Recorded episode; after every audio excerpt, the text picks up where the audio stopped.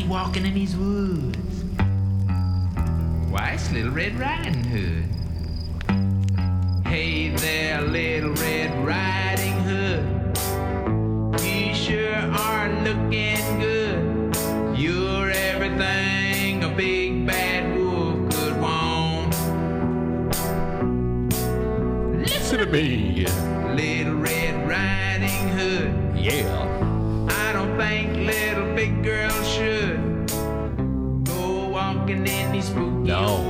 Don't go walking in the spooky old woods alone. So, hello everybody. Getting together on the fifth night of October. You know, I always say it. I always say it because it's one of those dates that will always be in my mind. October 5th, I don't forget the year. Uh, the year could have been 2010. Might have been 2010 or so, but uh, October 5th was going to be the night that I was. Uh, I went and I uh, joined a Masonic lodge. Oh, it was a long time ago. Friend of mine said, "Hey, you want to you want to join the, the the lodge by me? It's really great. You, you, get you know I mean. He showed me all the stuff. Like you get the. Uh, it's almost like retirement. They have their own medical facilities and all that shit. And it was just uh, I you can't you can't shake all of the all of the other stuff you read, and all the other stuff you know. And at that point, I wasn't really that that I was just starting to to really start doing big dives, and that was gonna be it. And I said, no, I, I want my hundred dollar deposit back. It was just too much studying too. I said I have to what? You'd have to read. You have to read pages of uh, shit in another language, and then you have to be blindfolded and walked with a toga into a room with a whole bunch of strangers, and they're gonna put a dagger to your heart. I said, no. I, I, I just, I can't. Please, I don't have time for this. I got enough drama. I've got enough drama in my life already. But that was October 5th, I don't know, 12, 13 years ago. Good, because I, I, I needed the time to do other things. And here we are now. Here we are now. All that time I would have been studying uh, an ancient language. Instead, I was broadcasting and, uh, you know, putting the time in. Everything that needs to be done to get something accomplished. Well, welcome to the show. Here we are tonight, and we're going to be having a great conversation with a great guest.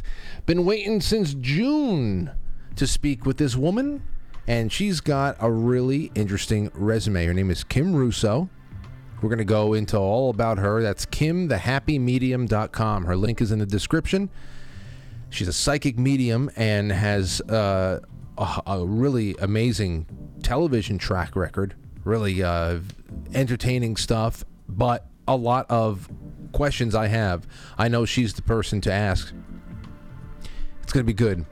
Want to talk about a lot of things, including growing up psychic a lot of sixth sense kind of questions tonight, and she'll be joining us in just a little while. Will be a good time. Good time had for all. But in the meantime, we're going to jump into some other things that we have lined up over here and the grab bag and, and some other little ditties. Uh, especially go and check out our wonderful sponsors, BlueMonsterPrep.com. We are going head first into the fall now, then into the winter. You never know what's going on, and then we are just tumbling, stumbling, bumbling into 2024 in general. I would spend the next couple of months making sure that you, your friends, and anybody in your life that you knew was interested in starting to prep for one thing or another gets all of that out of the way and at least has a good foothold going into 2024 because you just never know about anything. So, independence, that's the uh, that's the big thing. Be independent. Make sure that your first aid kits are all stocked up on. I saw uh, Peter McCullough put out a I got to get into this a little bit more. I saw it on Zero Hedge, the his wellness company. They put out a a huge medicine cabinet, kind of a kit, not the actual cabinet itself, but all of the prescribed, you know, like antibiotics, things like that. I saw that he put out this entire thing, and he set up a, a company where you can get telemedicine, all the things that you would need to be able to set up your own um, emergency stock at home for a. You just don't know what is going to accompany the next emergency, especially if it's of a biological, uh, you know, it has any kind of biological aspect to it, element. So, plenty of things to think about. You know, one person that doesn't think, though, is that husk of a human being, Joe Biden. He came out, his, his battery power is very, very low right now. He's going down. Battery needs to be plugged in, but it just doesn't matter. It's a very, very worn out battery. And he wanted to announce that $9 billion more of student loan forgiveness has been, has been accomplished. The Supreme Court be damned. Constitution be damned. Listen to this. Today, I'm announcing my administration has approved an additional $9 billion in relief for 125,000 borrowers in just the past few weeks under that program. With the latest debt cancel- cancellation, in total, my administration has canceled $127 billion. $127 billion of money that was never, that should have never been given out in the first place that many other Americans uh, who actually who go out there and work because you know what is tied to all these hundreds of billions of dollars. It's people with degrees that are not working for them. It's people with degrees that are not doing anything for them. Okay?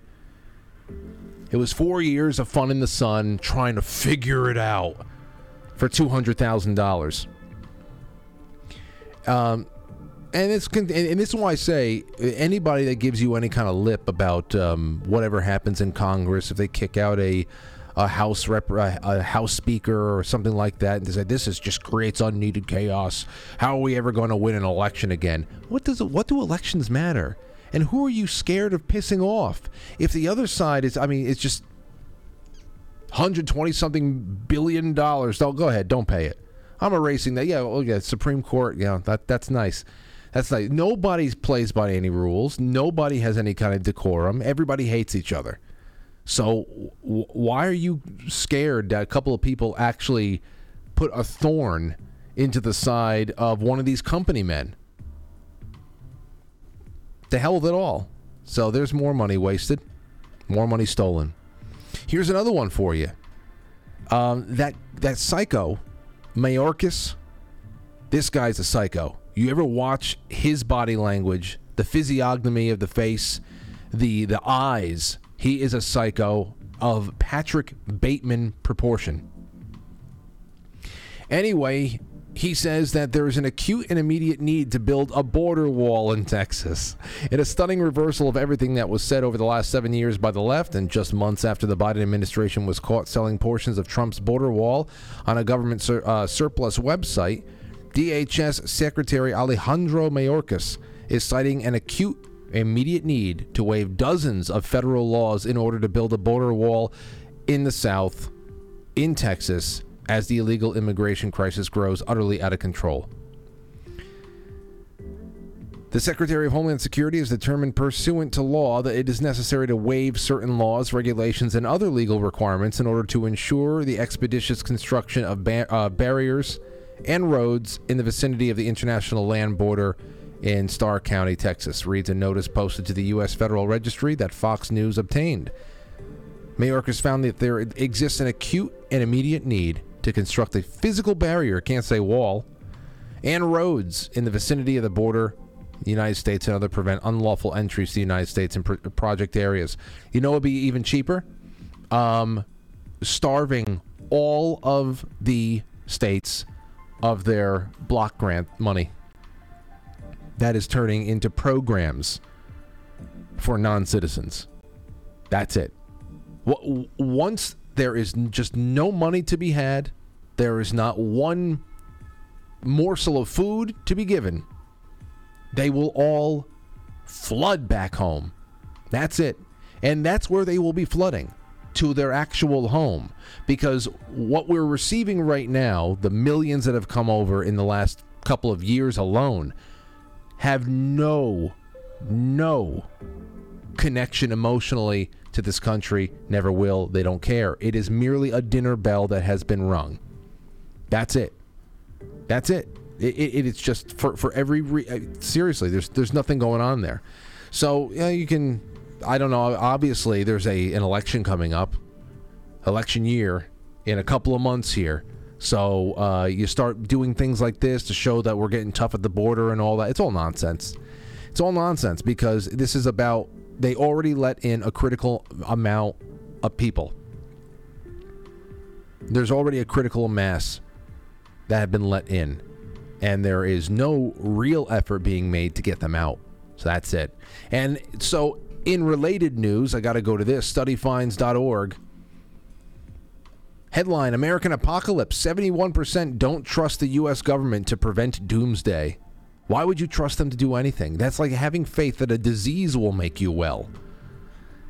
Why would you ever trust the government to do it? I mean, it's ridiculous. Uh, there you have it.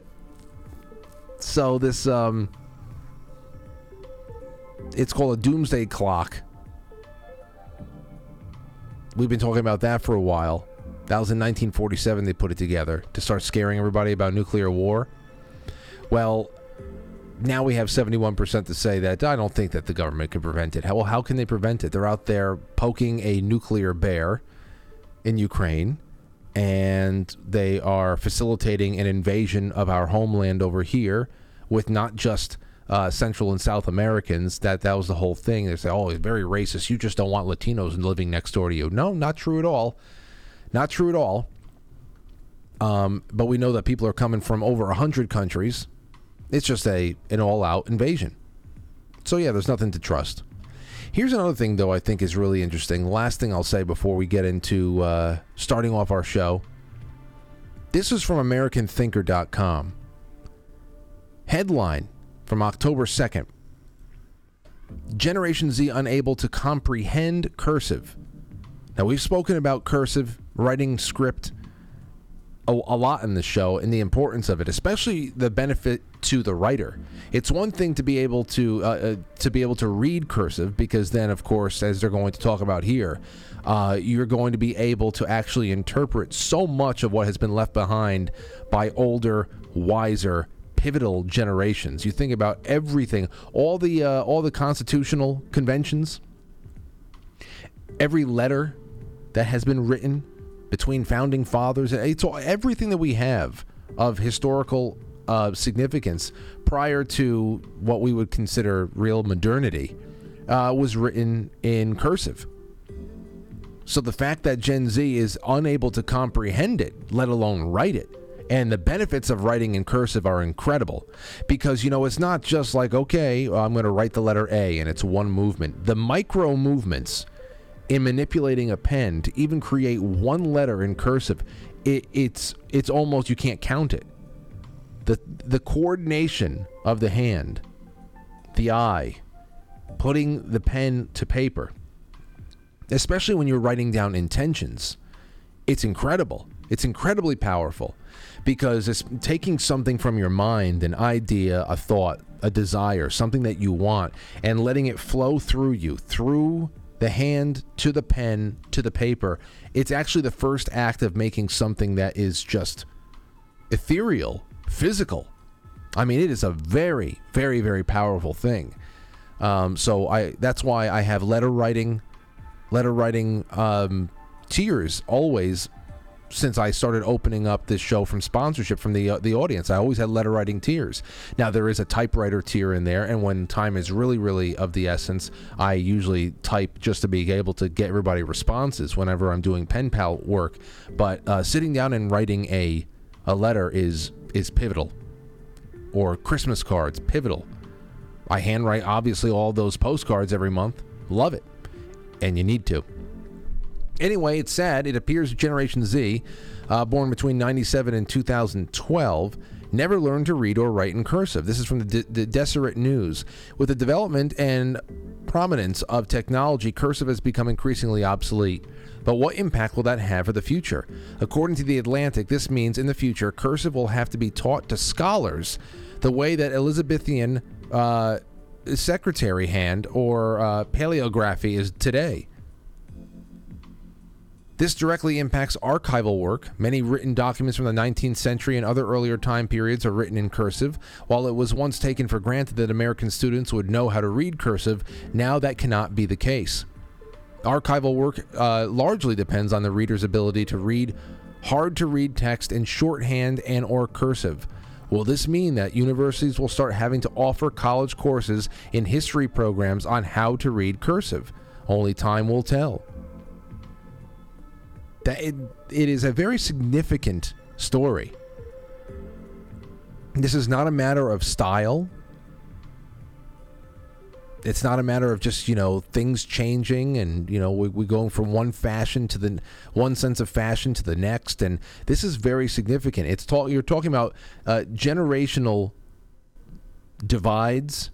They're already marked in different ways, but now you're talking about a really significant lopping off you're going to now be dependent on somebody else to interpret what somebody has written. You know how dangerous that is, right? You know how dangerous that is, especially since since anything that happened before 2008 is considered BC in this in this country. In fact, I heard in in, in Canada there were some libraries or something. Uh, I don't know how big the organization was, but even if it's insignificant, you know that it uh, it really is a reflection on other problems that are bubbling in a much greater degree. Talking about banning books or limiting the amounts of books that are available that were published before 2008. Now, I always made the joke over here that in uh, you know prior to the Obama administration, everything was uh, everything was just a, uh, a a dark ages wasteland. That's what they want you to believe. But if we lose cursive, man, Man, that is really significant. Some educators say that the advent of Common Core is largely to blame for Gen Z being unable to fathom cursive, and uh, but there is more to it than that. Cursive writing, like calligraphy, though obviously to a lesser extent, requires much practice and patience, a focused and steady mind and hand, and writing implement instead of a keyboard or a screen. These are all things in short supply today. Yeah, especially patience. Especially patience. An article in the NEA, Cindy Long noted that many studies have shown that learning cursive not only improves retention and comprehension, it engages the brain on a deep level as students learn to join letters in continuous flow. She added it also enhances the fine motor dexterity and gives children a better idea of how words work in combination. Yep. Yes. Retention. Retention because you actually made it you made it physical and you made it it was your responsibility to make it physical. And that's why we'd always say um, our teachers would say you know write something down and rewrite it. If you do it a couple of times it will stick. You've actually been physically bound to that thought at least for a while. Obviously everything can get washed away like like uh, you know cursive on sand right there on the shoreline but keep that in mind and become a quite frankly pen pal. I guess that's what I'm really getting around to. All right, we'll be right back. Kim Russo is our guest, and I cannot wait to jump into this one. So, share the show wherever you know. Share the show wherever you know to share. Go ahead. Be right back.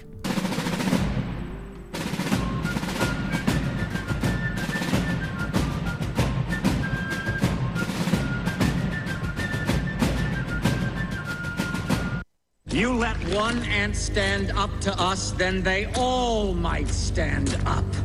Those puny little ants outnumber us a hundred to one. And if they ever figure that out, there goes our way of life. It's not about food. It's about keeping those ants in line. That's why we're going back. Does anybody else want to stay? Let's ride!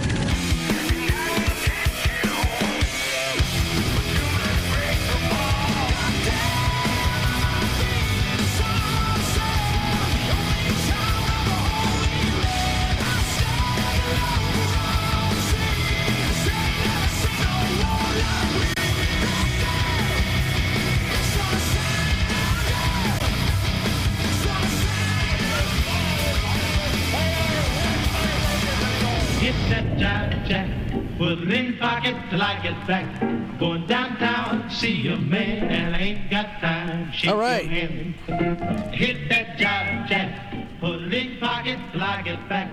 Time and Ladies and gentlemen. No man, and I ain't got time. Shake your hand. Hit that job, So I have another thing for you. Hold on, let me get that down. Move this out. Whoops a daisy. There we go. Um, what I'm going to be doing in the second half of the show, whatever's left of it, because I really want to take my time with uh, with uh, Kim here and ask some really great questions, and we'll see where that all goes. But in the second half, there is at least one thing aside from getting all of your thoughts, your opinions, your questions. Um, I want to do, and that was a little fun thing that I threw out there after last night's show ended. And you know how they had the emergency broadcast system that did their did their thing yesterday? They sent out a text message to everybody in the country. Well, I asked the question last night as soon as I signed off over here. If you had control of the uh, emergency broadcast system text messenger system, that whole program, if you had control of that, then what would you send out as a text message if you knew the entire country was going to get it? And I got uh, some really great responses. I knew it was going to. I had to brace myself because it was going to be a range of things. And so in the second half, I will run through a, f- a few of those to end the show, and we'll take some calls. Also, I will be mindful of the super chats as they come in tonight. Uh, especially if there's something that you want to uh, you want to try to get through to Kim Russo while we're speaking with her. I've got a lot over here, so I'll see what I can I can finagle. But if you want to send some stuff over, some thoughts, even if it's just to be read after the fact, after the intermission, you can go to quitefranklysuperchat.com. That is the universal super chat for everybody, no matter where you're watching at 7 o'clock. Or even if it's after the fact, you can always leave me a message there overnight. We're also developing some sort of a voicemail uh, idea that we want to um, we want to bring to fruition so that people can leave voicemails and that we can we can play certain voice in the mails on the show the next day. So I'll let you know what happens with that because that should be fairly simple to put together. I think that there's a voicemail option that I can I can activate on Zoom. So we'll get that all going. Anyway, quite frankly superchat.com and of course those rumble rants and the gold pills on quite frankly.tv, powered by the great Foxhole. And I hope more of you, more and more of you, are going to Foxhole and hanging out there on on the website because that is as independent as it gets. And that's the way we got to go. All right, so tonight's guest, her name is Kim Russo. Let me get her up on the screen here. Hold on. There she is. Uh, Kim Russo, also known as the Happy Medium. She is originally from Long Island, New York, native. So it's going to sound like just two uh, homebrews talking a little while. I got to speak with Kim a little bit before the show. Uh, mom of three, married for 33 years, has her own television show. Uh, well, ac- actually, she's been on so many television shows, but she had her own, including um, The Haunting of, which was the number one show on the uh, the Lifetime movie network and A&E's Psychic Intervention. In fact, I went and I started watching some of the the Haunting of episodes on YouTube. Hope that we can slip some of those into the rotation on our Halloween programming on quitefrankly.tv because there's some really great stuff there, especially some interesting uh, mix of celebrity haunting stories that are in there too. But uh, she has appeared on countless television shows, including Real Housewives in New York, Celebrity Ghost Stories, Paranormal State, Psychic Kids, and many, many talk shows. Many talk shows. And now tonight's going to be another one. Another, another prolific talk show, quite frankly. Uh, she's worked professionally as a psychic medium for over 20 years. But obviously, her history with this goes back before that, and I want to get to the beginning. Her first book, number one seller on Amazon, The Happy Medium, was published in Harper's by Harper's Collins in to 2016. Second one is out now, Your Soul Purpose. Learn how to access the light within. So, I am just so happy to welcome to the show Kim Russo. Welcome, Kim. How you feeling? Very good. How are you feeling? I'm doing well. I'm doing well. I'm up over here in uh, New York. It's starting to get a little bit more fall, a little bit more spooky. Obviously, you are soaking in the rays and will do for the rest of the year, and you won't be affected by any of this. Do you get still get spooky down there in Florida? Uh, you know, I miss the fall. New York, there's nothing like New York in the fall. Uh, no, you know, holidays don't feel like holidays here because of the weather. Christmas doesn't feel like Christmas. So Yeah, you know, I do come back to New York to experience the the the Halloween the Halloween season is there's nothing like it. With Yep. the pumpkins, eh, they don't do, they don't do a big thing down here. No, yeah, and uh, you know, you you need for me, you need the foliage. Maybe it's just because of where you come from. You just associate certain things. The cold in December is necessary. I I, I- like. I, you know the, the Corona. You remember the old Corona commercials where they put they put the uh, the Christmas lights on the palm tree. I always like, okay, well that's nice. You know, you can see people do things from where they're from, but the Christmas lights on a palm tree doesn't do it for me. I need. I, No, no, it doesn't. It doesn't. I, I- inside my home is very New York. It, it only New Yorkers know what this means, or Northerners. It, you know, it, you don't know. I, I blast the air conditioner, and you think you think you're home. So that's That- as close as I'll get. But Well, it, uh, you know, it's in my heart. New York is always in my heart. Well, it's great to have you back. It feels like we're uh, you're just a couple of blocks away, and you know I wanted to start off with the um, with your background, the life of a medium. It's very interesting to me. And is this something that you've uh, you've had uh, with you your whole life? Because it says you've been working for 20 years professionally, but um, what was going on before that? Oh yeah over 20 years now but um, this whole journey was broken up in childhood where the ghosts were standing at the foot of my bed the spirits and that continued until my early teenage years. Then everything was back to normal. I was a average teenager dating having fun with my friends, didn't see anything, hear anything. I think I, I was always intuitive, though. That's different, though. And then after my third son was born, I feel as if my soul mission needed to be realized. And I didn't know that, but they reminded me very quickly.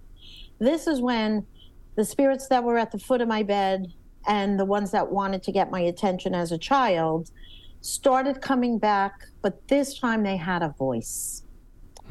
I was hearing things. I was seeing things. I, I was um, blow drying my hair or vacuuming. Whenever I was doing like very mundane tasks, I would start to hear, literally in my own thoughts, um, "Hi, I died in a fire. Tell my mom I'm okay." And I'm like, "What? Who's wait? What? I didn't." I really was not buying any of it. I really thought I was going crazy, insane. It it was not similar to my childhood experiences. This was very different. So it was as if it was happening to me all over for the first time. Uh, and I hadn't really thought about my childhood experiences ever since. I thought maybe those were figments of my imagination. I now know, of course, they were not, because they would keep me up, terrified as a, uh, you know, five, six year olds under the covers. I can imagine. Every, it, it was really, you know, a lot. A lot of people email me now that their children have these same experiences. Uh, they they can feel people in their room. They see people in their room. And I I tell them, please do not discount it. My parents did believe me. Um, they did. They never made me feel like I was crazy or that I didn't see what I said I saw. So that is very important. Uh, you know, And you know- oh, sorry. I'm sorry. The um, the veil between the two worlds, they say on Halloween, is the thinnest. But in a medium's world, it's always a very thin wor- uh, veil between the two worlds. So, So then, I guess that brings up two questions. If I, the the question about gifted children. I mean, I, The Sixth Sense is one of those films that usually pops up in conversation when you talk about experiences like that. But it must be very scary to be a child and having no context for what you're seeing, and um, and and uh, of course not being able to ev- even control your abilities if there's anything to control. But but like you said, it's very odd that it, it disappeared. You said it disappeared for a large portion of your life and only came back after your third child was born, right? right after, well, that was we had decided that was the last child we were having, and when he was an infant, and I would put him down for a nap, and I would start doing my chores. My other two children were in school. The activity in my home was just off the charts. there was one time where, and, and this is, it almost sounds unreal, but I was making my bed.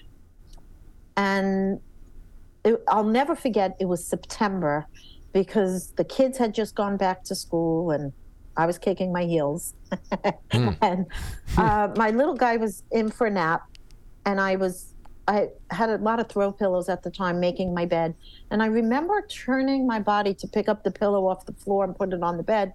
And I saw a silhouette of a girl in the door jamb of my bedroom.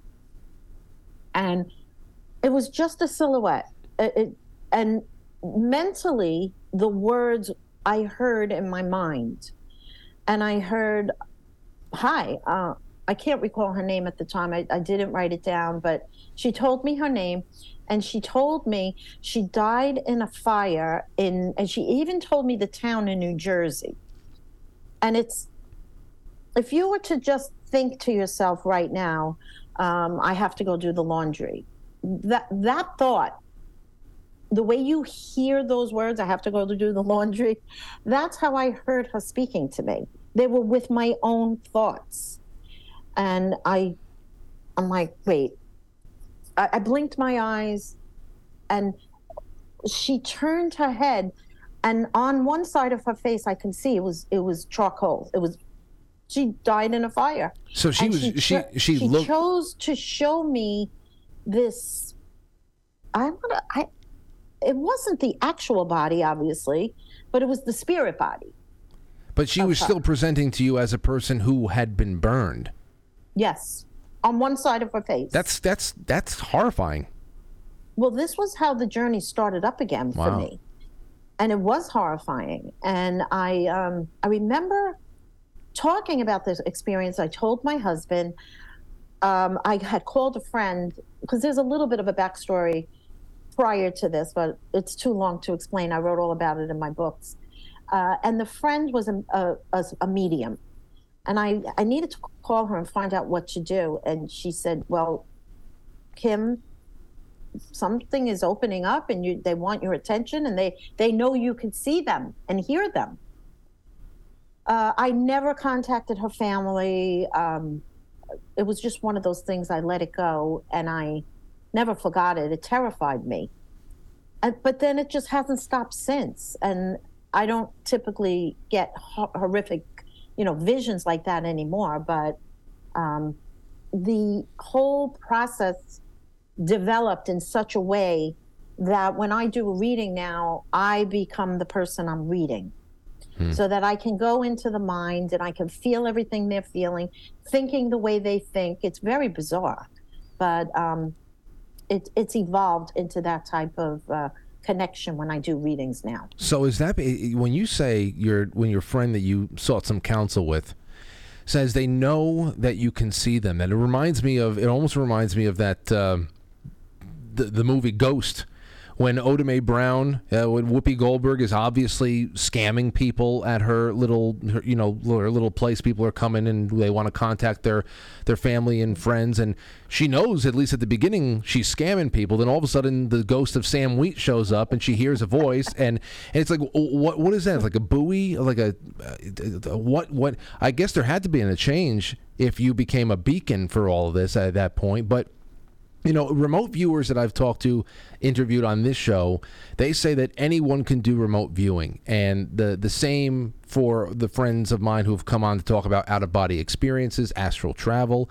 Uh, is it possible for anyone to do what you do with technical guidance and practice, or is it something that has to be that just has to come alive in you, like it happened to you? uh, I believe for the most part, everyone can transcend their consciousness and have that consciousness travel, as in remote viewers. Um, it is a technique like any other technique that you have to learn. If you want to be proficient in playing the violin or an instrument, you need to practice. Uh, do I do I believe anybody can do this? Yes, but certain people are on the fast track to having something in their aura open up. Uh, for me, I learned later on in life that it was because I was electrocuted at a young age. Oh, all due to my own curiosity. Uh, little as a little girl, I was underneath the Christmas tree on Christmas Eve, and there was a safety pin on the floor. And I'll never forget. I was watching The Munsters. How apropos! Yeah. That was my favorite show, and um, I said, "Gee," I said to myself, "Well, I wonder what will happen if I plug this pin in the electrical outlet." Of course. and I did. My body, I shot across the room. My whole arm here, my forearm, which you can see now has no scarring, it was charcoal.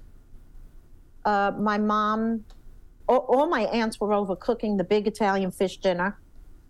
So they were all in the kitchen. They dropped everything, called the doctor. Doctor said, in those days, bring her to my office. I'll meet you there.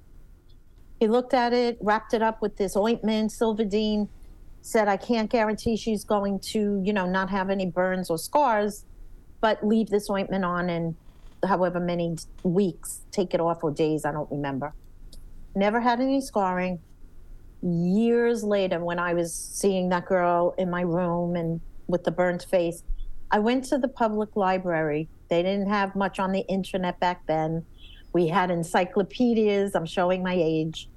And I went to the library. I said, gee, I something has to be with this.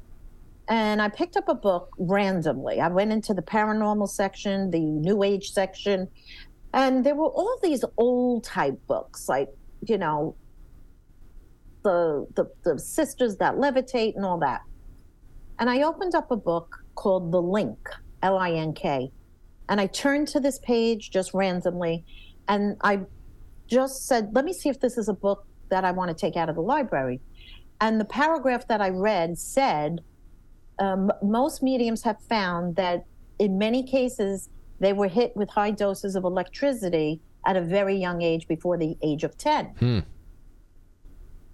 And I, it quickly brought me back to the time where I did that. And it said in the book that something opened up in, in my aura. Now, I know a lot of near death experience people have uh, come back with developed gifts when they say they touched heaven's uh, vibration. Uh, people who have had trauma, head traumas, or accidents come back with gifts, uh, which I just uh, chalk it up to something opened up in the auric field, uh, w- which is allowing the connection between the two worlds. That's really the best way I feel to explain this. So there's a way there's a way for for someone to be obviously just born on a fast track. Then there are things that can happen to you to almost like supercharge your development, and then there is just technique and research and practice, and and there is a way to to uh, become a little bit more proficient in the uh, in in the practice. Yes, I don't recommend anybody put a, putting a pin in the outlets. Right. You don't. uh, of course, of course. But you know, by chance, I mean, I guess that's how they found electricity and all these other inventions. It was by chance that this happened to me. But- But now here's another interesting fact. This runs on my father's side of the family. Uh, none of my cousins choose to do this for a living, but they all can. Uh, my father's sister is a, a, a very famous healer back in her country, and um, people would come from all over the countryside to have her pray over their children who were sick. So she has it a little bit in a different way.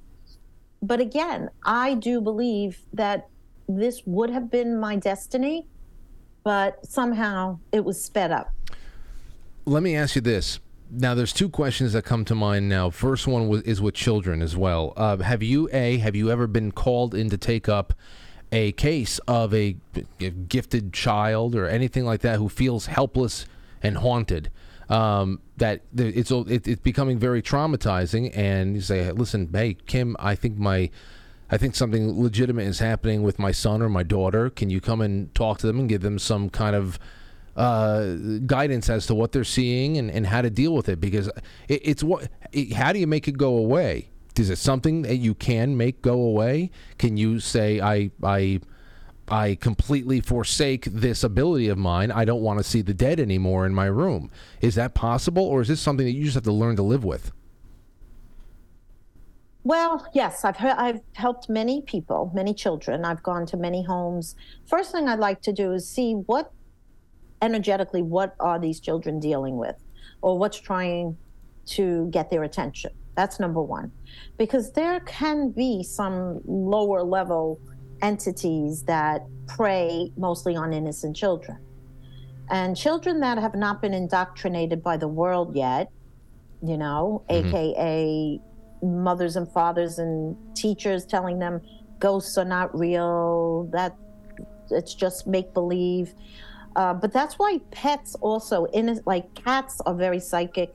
Dogs can see spirits.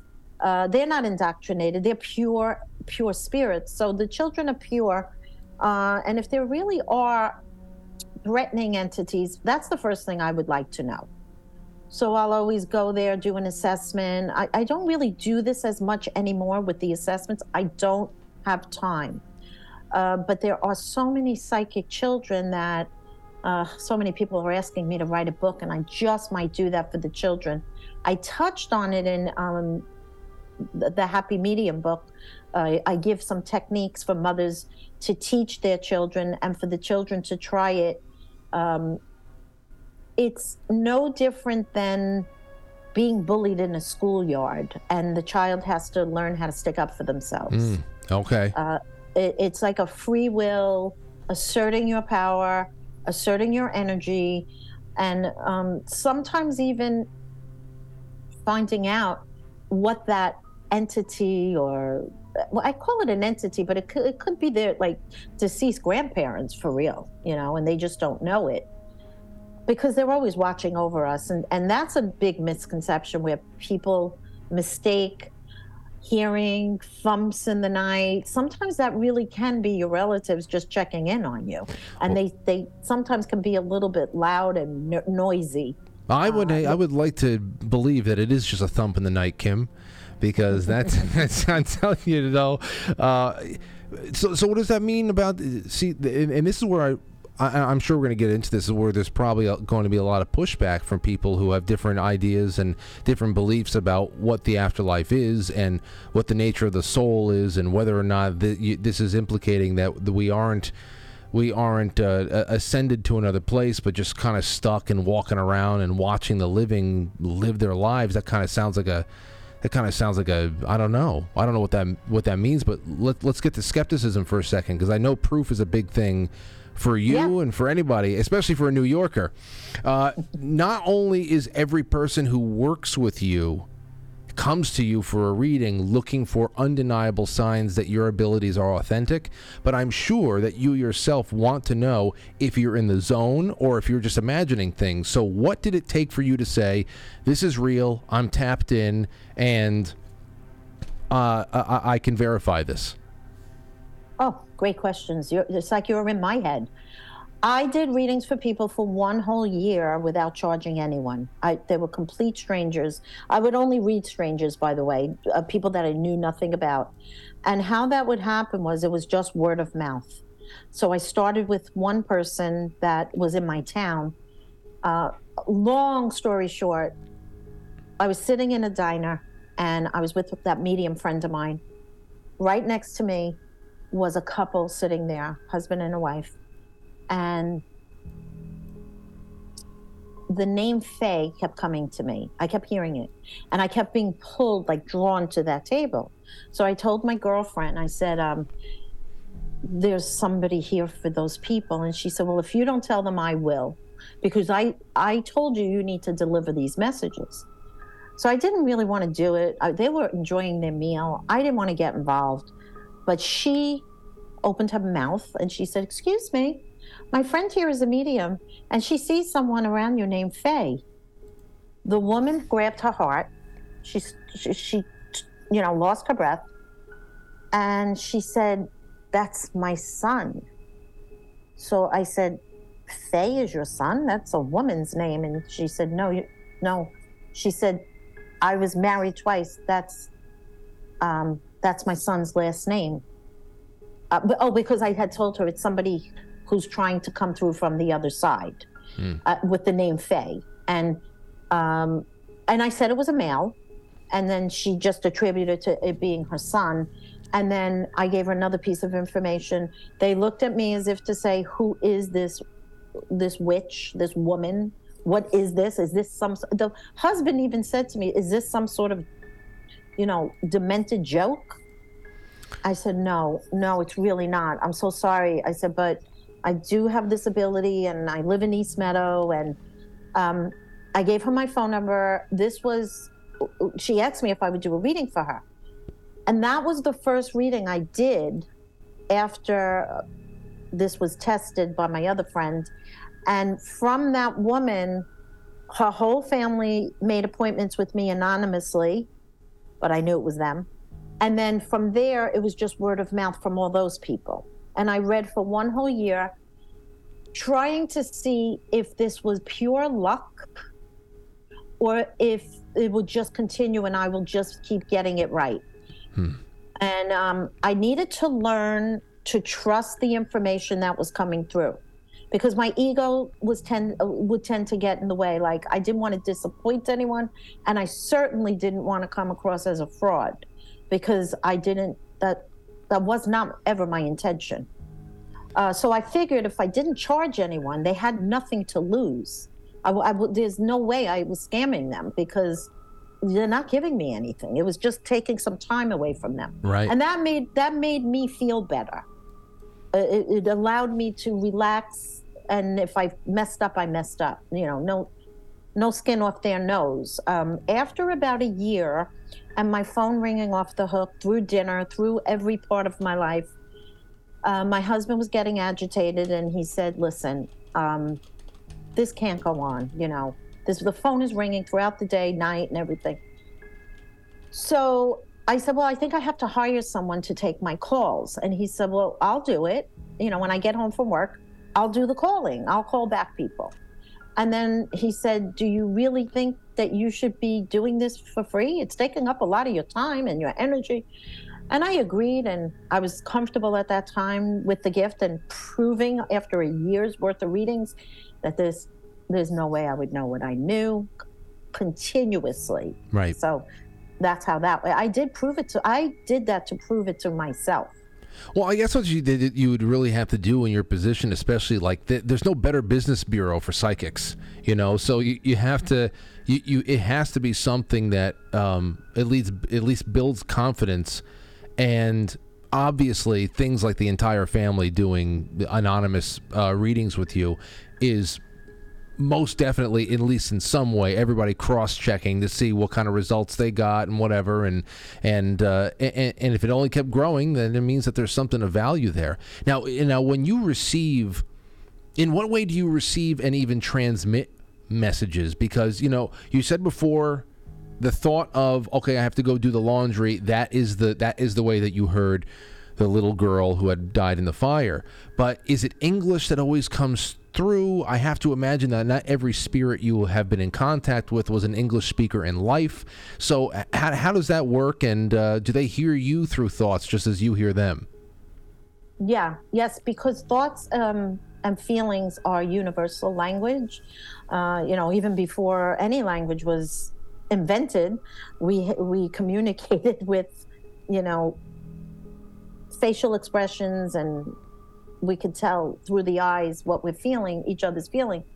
Uh, but that's another great question because what I have learned over the years was when someone spoke another language, the way that they would communicate with me in a reading was through um, showing me what looks like a film, like those eight millimeter films in my mind, like I'm watching a movie, and I, I could see the different frames of the film, just like that, and I can see what's happening in each frame. And I learned that it's easier for me to understand the movie and to just interpret the movie than to try to understand what they're saying. But I will understand a lot of um, foreign language in the background. Uh, some I will recognize, like Italian and Spanish, I do recognize. A lot of the times, if it's a, a language I never heard, I'll just say they're, they're speaking a different language. I cannot make out what this is. It's the ancestors with them coming through. Hmm. but the movie is what I interpret. So it's more clear, clairvoyance. It's the visual part of my gift that is used when it's another language. Got you. And, and feelings too. Like I can feel love, I can feel sadness, I can feel what they're feeling, and I will interpret that as well. Uh, it, they a lot of the times when they try to tell me how they passed on or what they what were the last moments of death for them, they literally bring me through that experience, whereas I become the person dying. Uh, and I get these like quick hits in my body where I'll feel like if it's a heart attack, I could just, or shortness of breath, I'll, I'll get like a quick hit of a shortness of breath. And those are just psychic symbols. Uh, you know, they're not real shortnesses of breath and uh, ailments for me. So, do, do, does, is everybody in your experience is everybody accompanied? Like I, I was raised with the belief that everyone has at least one guardian angel. Is there any, uh, you know, if you really wanted to zero in on somebody, is there always someone or something with them? Always, always. Uh, we don't come to. Earth is like going on an expedition, like going to the moon. Coming to this planet is. There's no handbook, you know, and we have one main guide. This is what I've learned. And that guide stays with us just as the main person. Then you get all these little different guides that come in as you're learning new things. And if you want to become proficient in uh, the medical field, you'll, you'll attract medical guides or doctors that used to operate, and they'll sort of, uh, the guides go to people who have a similar path than they had when they were alive. That's the only way that they can guide them through. So it's not necessarily somebody that you you knew. Nope. Okay. That that's people think that.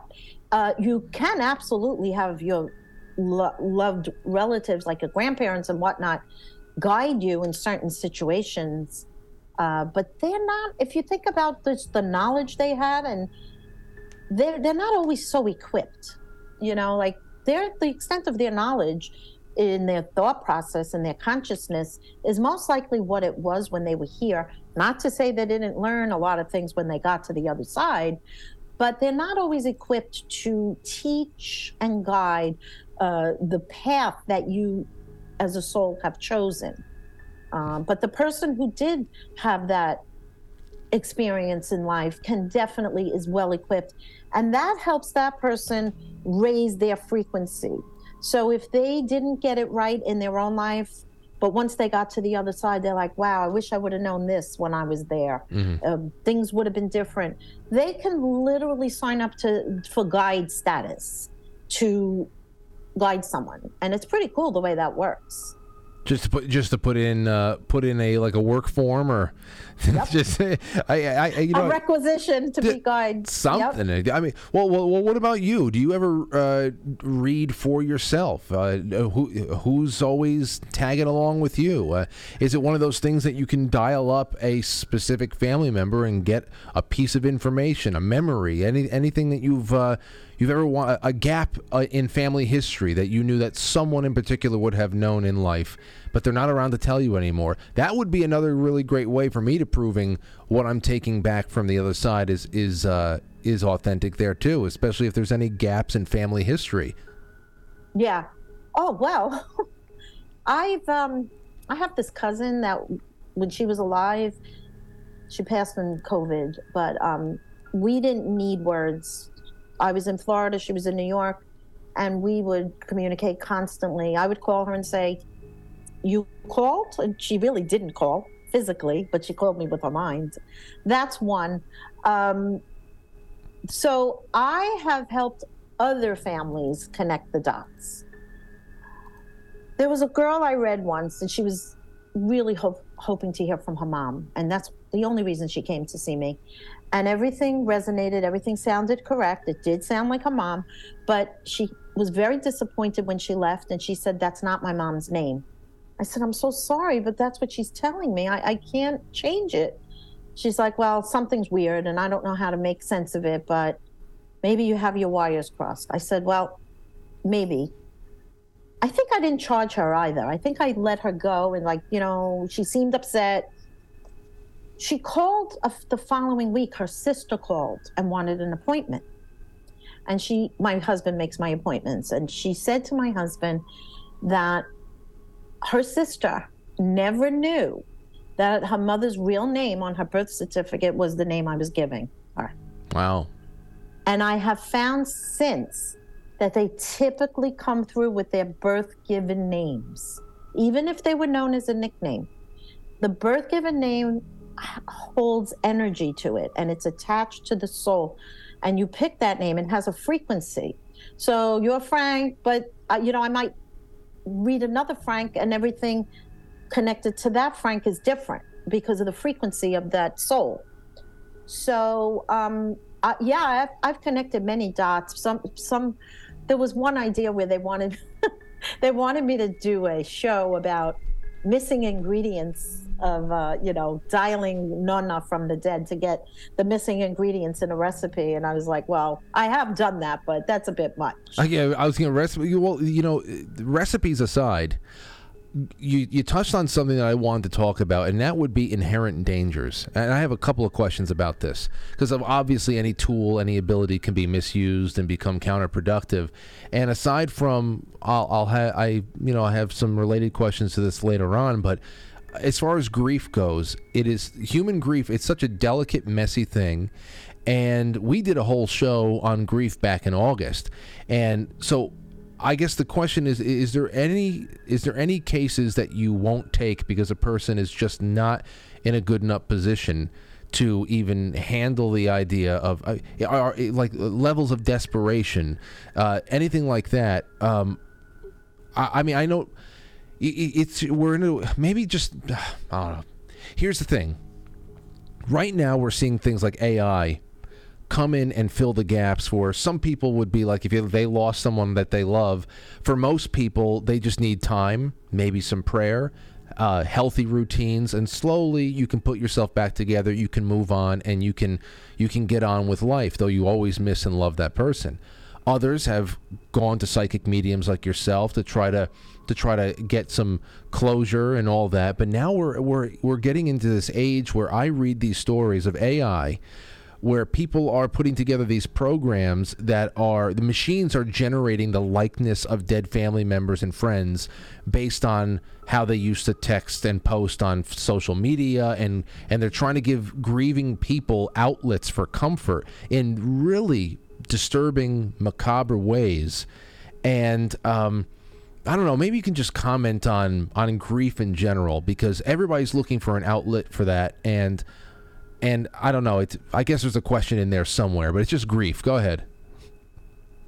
Well, that's that's very creepy. I I, I didn't even know that. Oh, I, I know. I know and more. AI is you know doing ridiculous things, but uh, what, d- generating grief uh, uh, solutions is just there's no no replacement for the human spirit whatsoever, and um, yeah, there are times where uh, there's a grief stricken, desperate person.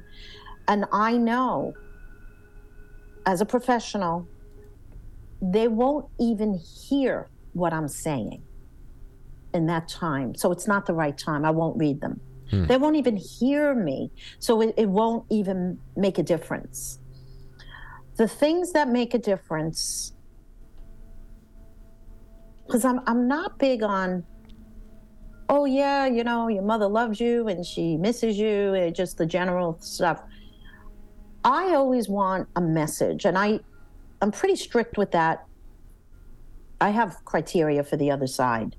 It's like listen you're showing up they have a need i don't know what their need is because everybody grieves differently who has guilt who has uh, things they never said you know closure and all kinds of reasons people people don't sleep at night after a loved one passes, and um, especially reading parents who lost children. That's heart wrenching. Mm-hmm. But what I find over and over and over is they get what they need, not necessarily what they want to hear. but what they need to hear.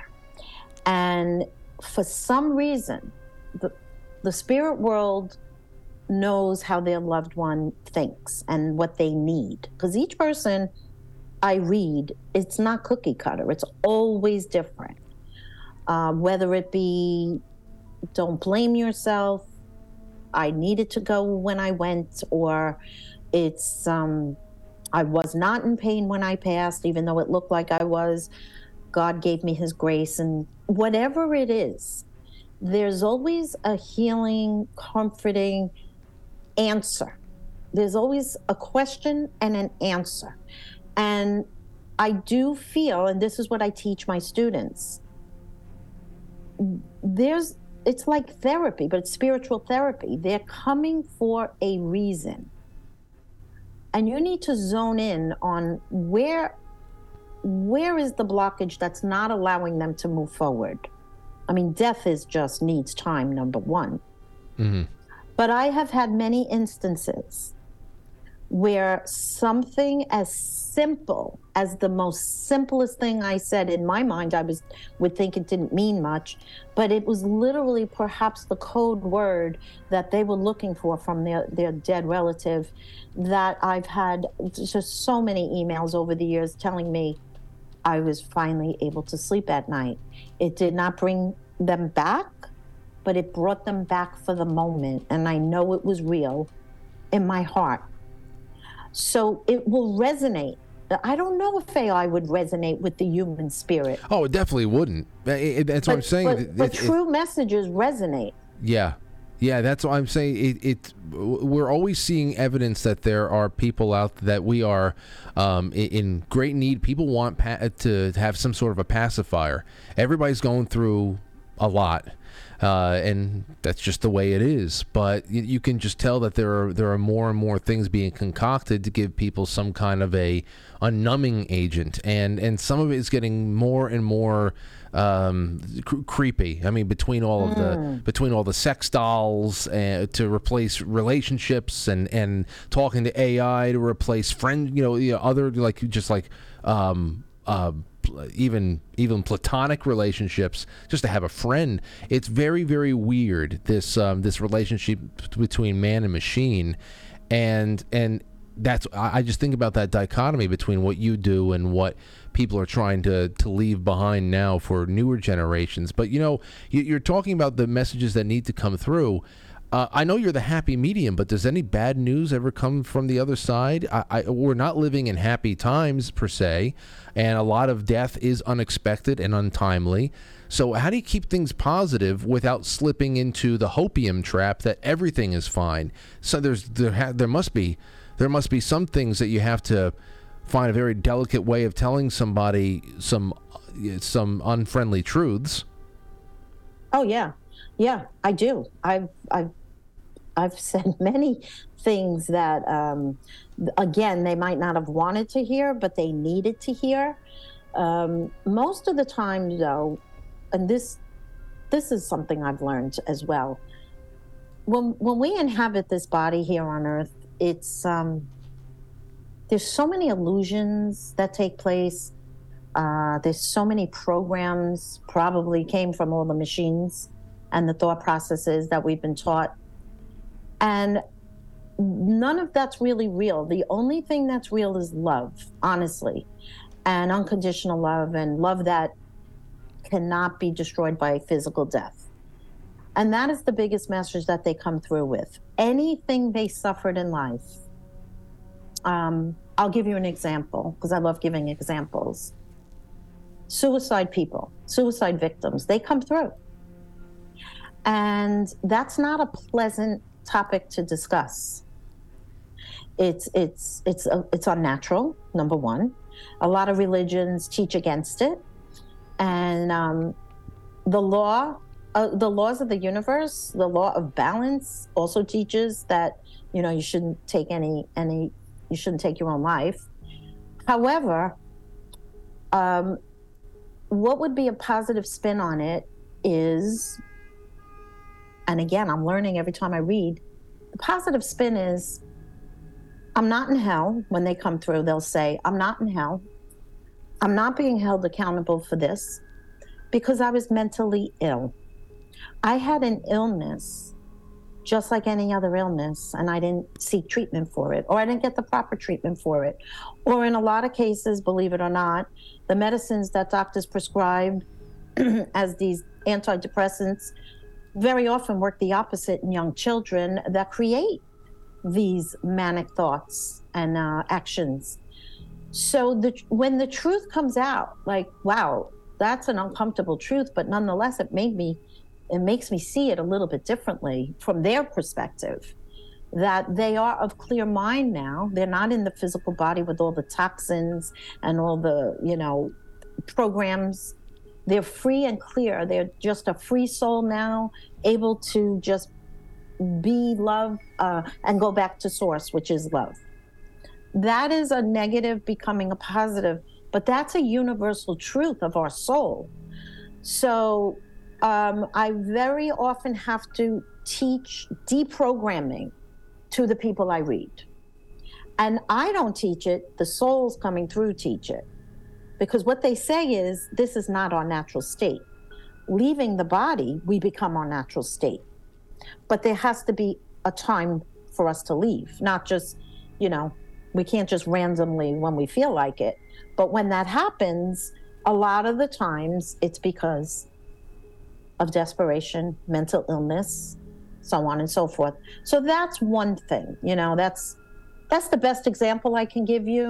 It's um Well, it just get it gets to the the heart of the matter like wow, it's a different perception, it's a different way of looking at the way the soul looks at it. We, uh, we just did a show uh, last week with uh, Dr. Eben Alexander, who was in a he's a neurosurgeon who back in 2008 suffered a you know he was a, a brain infection that put him in a coma for a week. No brain activity, had a two percent chance of surviving. Not even enough brain activity to to power a dream. So what he did was he went to the, he was on the other side for a week, and when he came back, he was met by skeptical, you know, fellow neurosurgeon friends of his. But I have to imagine it wouldn't be hard for him to convince someone like you of what is out there. And you know, what he described is is incredible, and of course a, a lot a lot on the uh, along the same lines of what you're describing right now. But have you ever been called in to debrief someone who is fresh off of a near death experience to try to make sense of the things that they saw? And of obviously, it's probably a little bit one of those things where uh, if you had one of those experiences, you would really pick and choose very carefully who you told about it because you wouldn't want to seem crazy. So, have you ever been uh, chosen as a person to debrief them on their travel back to our world? I, I know Dr. Uh, Alexander. I know his story, and it's quite amazing. I've never been called to debrief anyone that way. Okay. However, I study near-death experience. It's it's one of my fascinations, um, and you know they all have a similar story to tell, uh, and I do compare it to when I channel the other side, and it's so it's to a T. It's exact. Uh, there's an animal kingdom there, the same way we have an animal kingdom here. The difference is the uh, lions and tigers and bears uh, do not need to eat each other to survive, so they are coexisting very nicely on the other side. They lay down with each other, they run in the open green fields. There's colors there that I've never seen here when I do a reading. Um, uh, usually, when the children come or the animals, is when I see exact depictions of what it looks like where they are. All others, I set up a room with um, uh, no walls so that I don't get distracted, because then there's just too much background and too many too many people show up in a reading from a family line. So I just make it easy. But when the children come through, they always show me the playgrounds and the beautiful beautiful scenery and the pets show me the same thing. So those come from the innocence. And um yeah i i like to compare the notes for sure. Do- and um uh, you know, you- you're just talking about the children coming through. Uh, a lot of people will say that if they, if there is a, an elderly member of their family that has passed on, they die, and they and they are, in, s- I don't know, there's some sort of an after death communication after the fact uh, that is they seem to be restored to perfect health.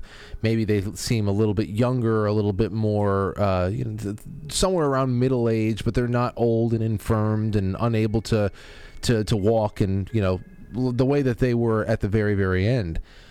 What about children? Do children remain children, or do they do they mature to some sort of a what they would have been like around m- middle age? Because if we're talking about the eternal soul, then to be reflected just by this little snapshot of what they were on Earth forever and eternity sounds a little bit, I don't know, like uh, a little weird. I, I wouldn't want to be a a five year old forever. I'd like to be maybe a 25 year old forever.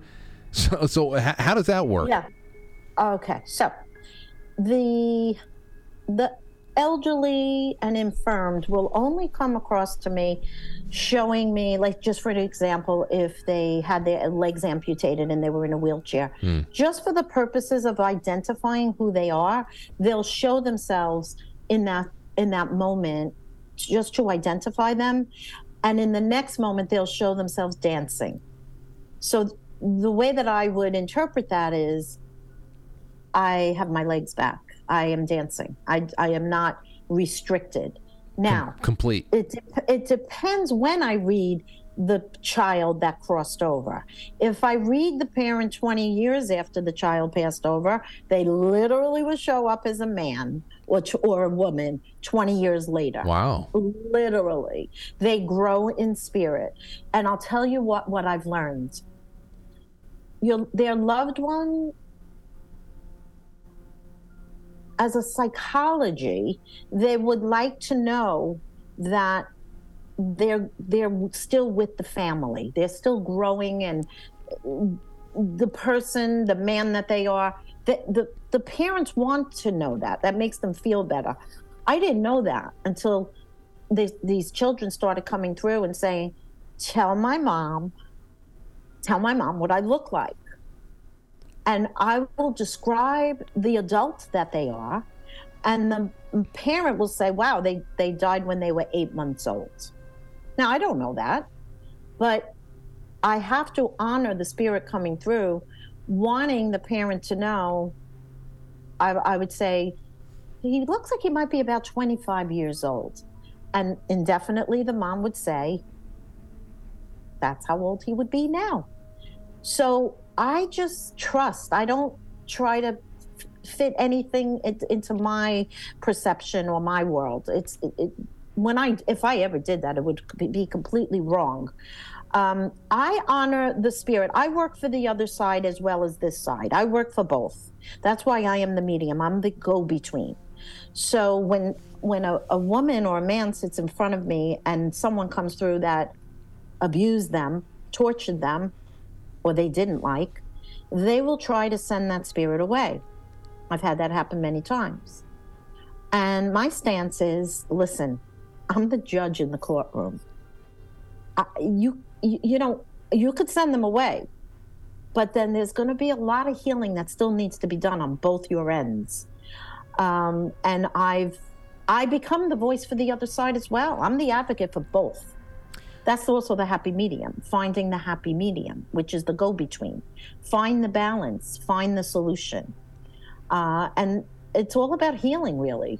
You know, I, I, I will honor their wishes if they don't want to speak to the person who abused them. Mm-hmm. But again, I have to be very delicate about why are they showing up? What do they want? What is their plight? Why are they here? Well, you, You, know, know, I'm curious. I want to know too. oh, I can, I can imagine, uh, especially if you're, you know, you the monkey in the middle of this whole thing. You definitely want to have some sort of an idea of, uh, of of what your role is and what the appropriate actions are, and and uh, Right. uh, yeah, if you're going to mediate any kind of a contract dispute. But here's the whole thing: when you say I'm I'm the judge in this situation, a lot of people, you know, I, uh, you've you've got a Italian last name. You're from New York. I'd have to assume you were brought up Roman Catholic.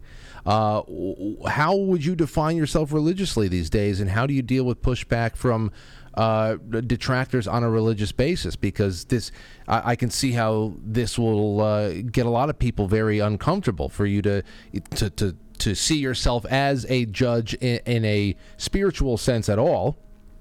Or, Well, or not, judge wasn't really the right word because I don't judge anyone. a mediator. uh, yeah, mediate is the better word, right? but but you know also to have you know there, there's a lot of different types of pictures that are painted about an afterlife that are different than than what people from various faiths might see coming on there. So uh, how do you define yourself religiously these days? And of course uh, deal with pushback from various angles uh, uh, detractors from religious angles because it's you know not one religion is the same and even in one religion there are there can be tons of denominations that all see things differently too so uh, how's that balancing act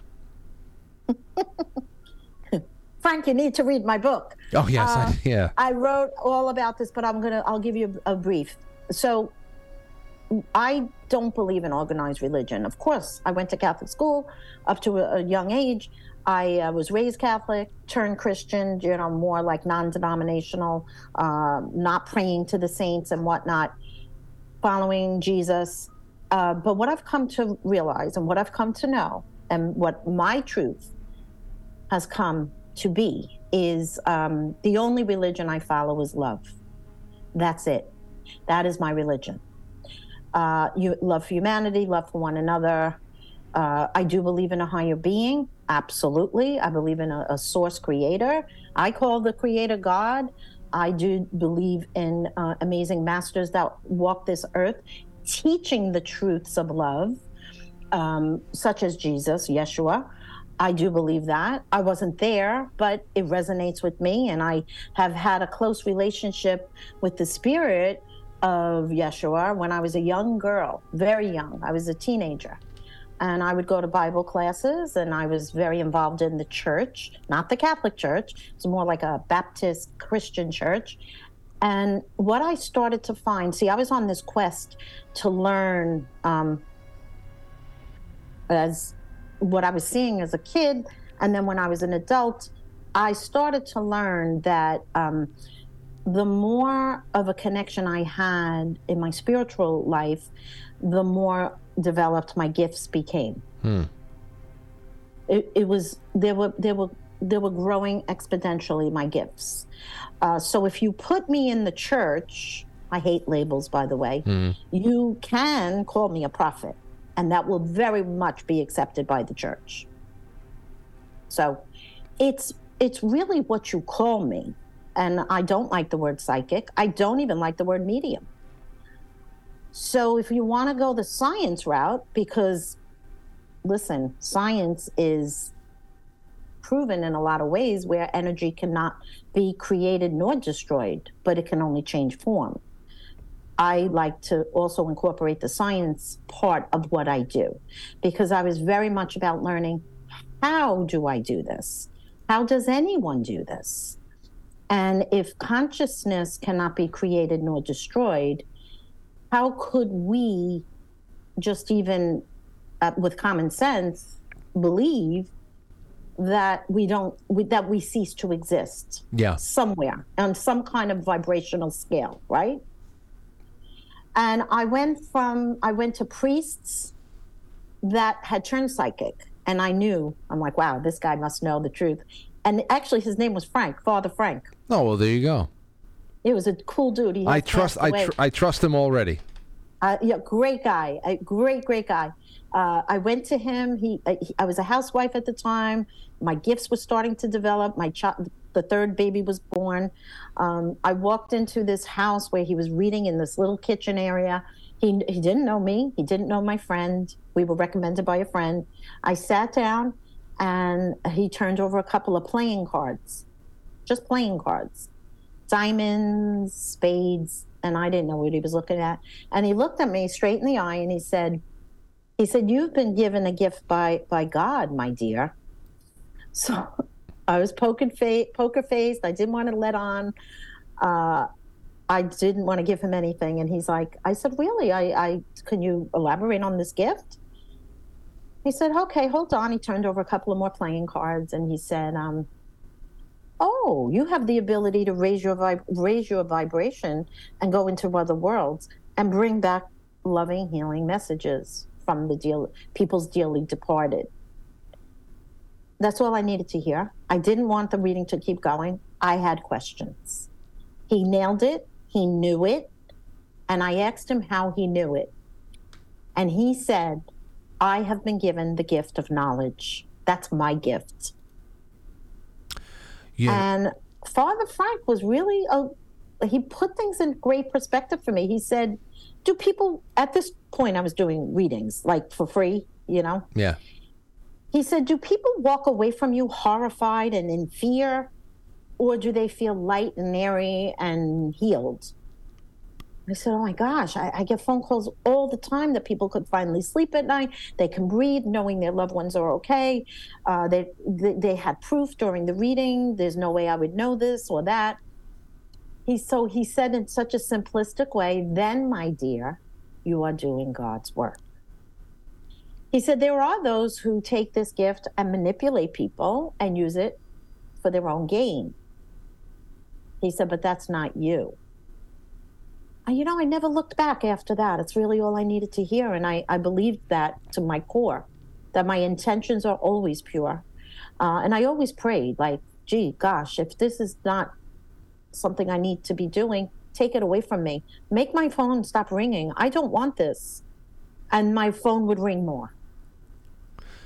It's definitely one of those turning points I can see. Uh, almost like a all right, well, let's go. Let's get to work then. And then, of course, it has spawned books. It has spawned many, many, uh, many years of work on television.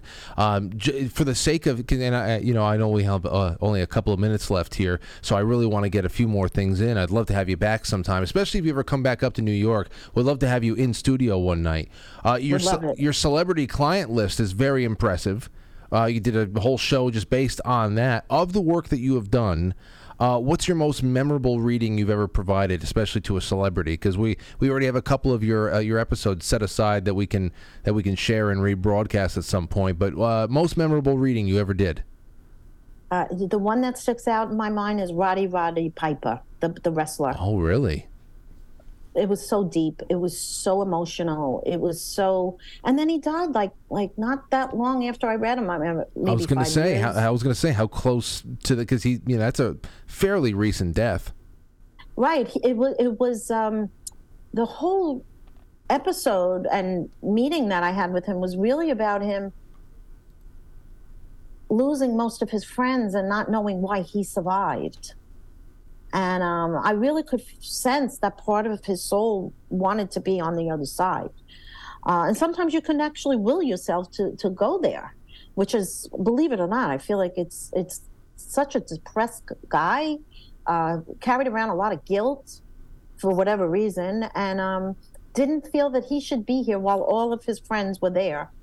Uh, so that that really was impactful. That was so deep, and that really touched my heart.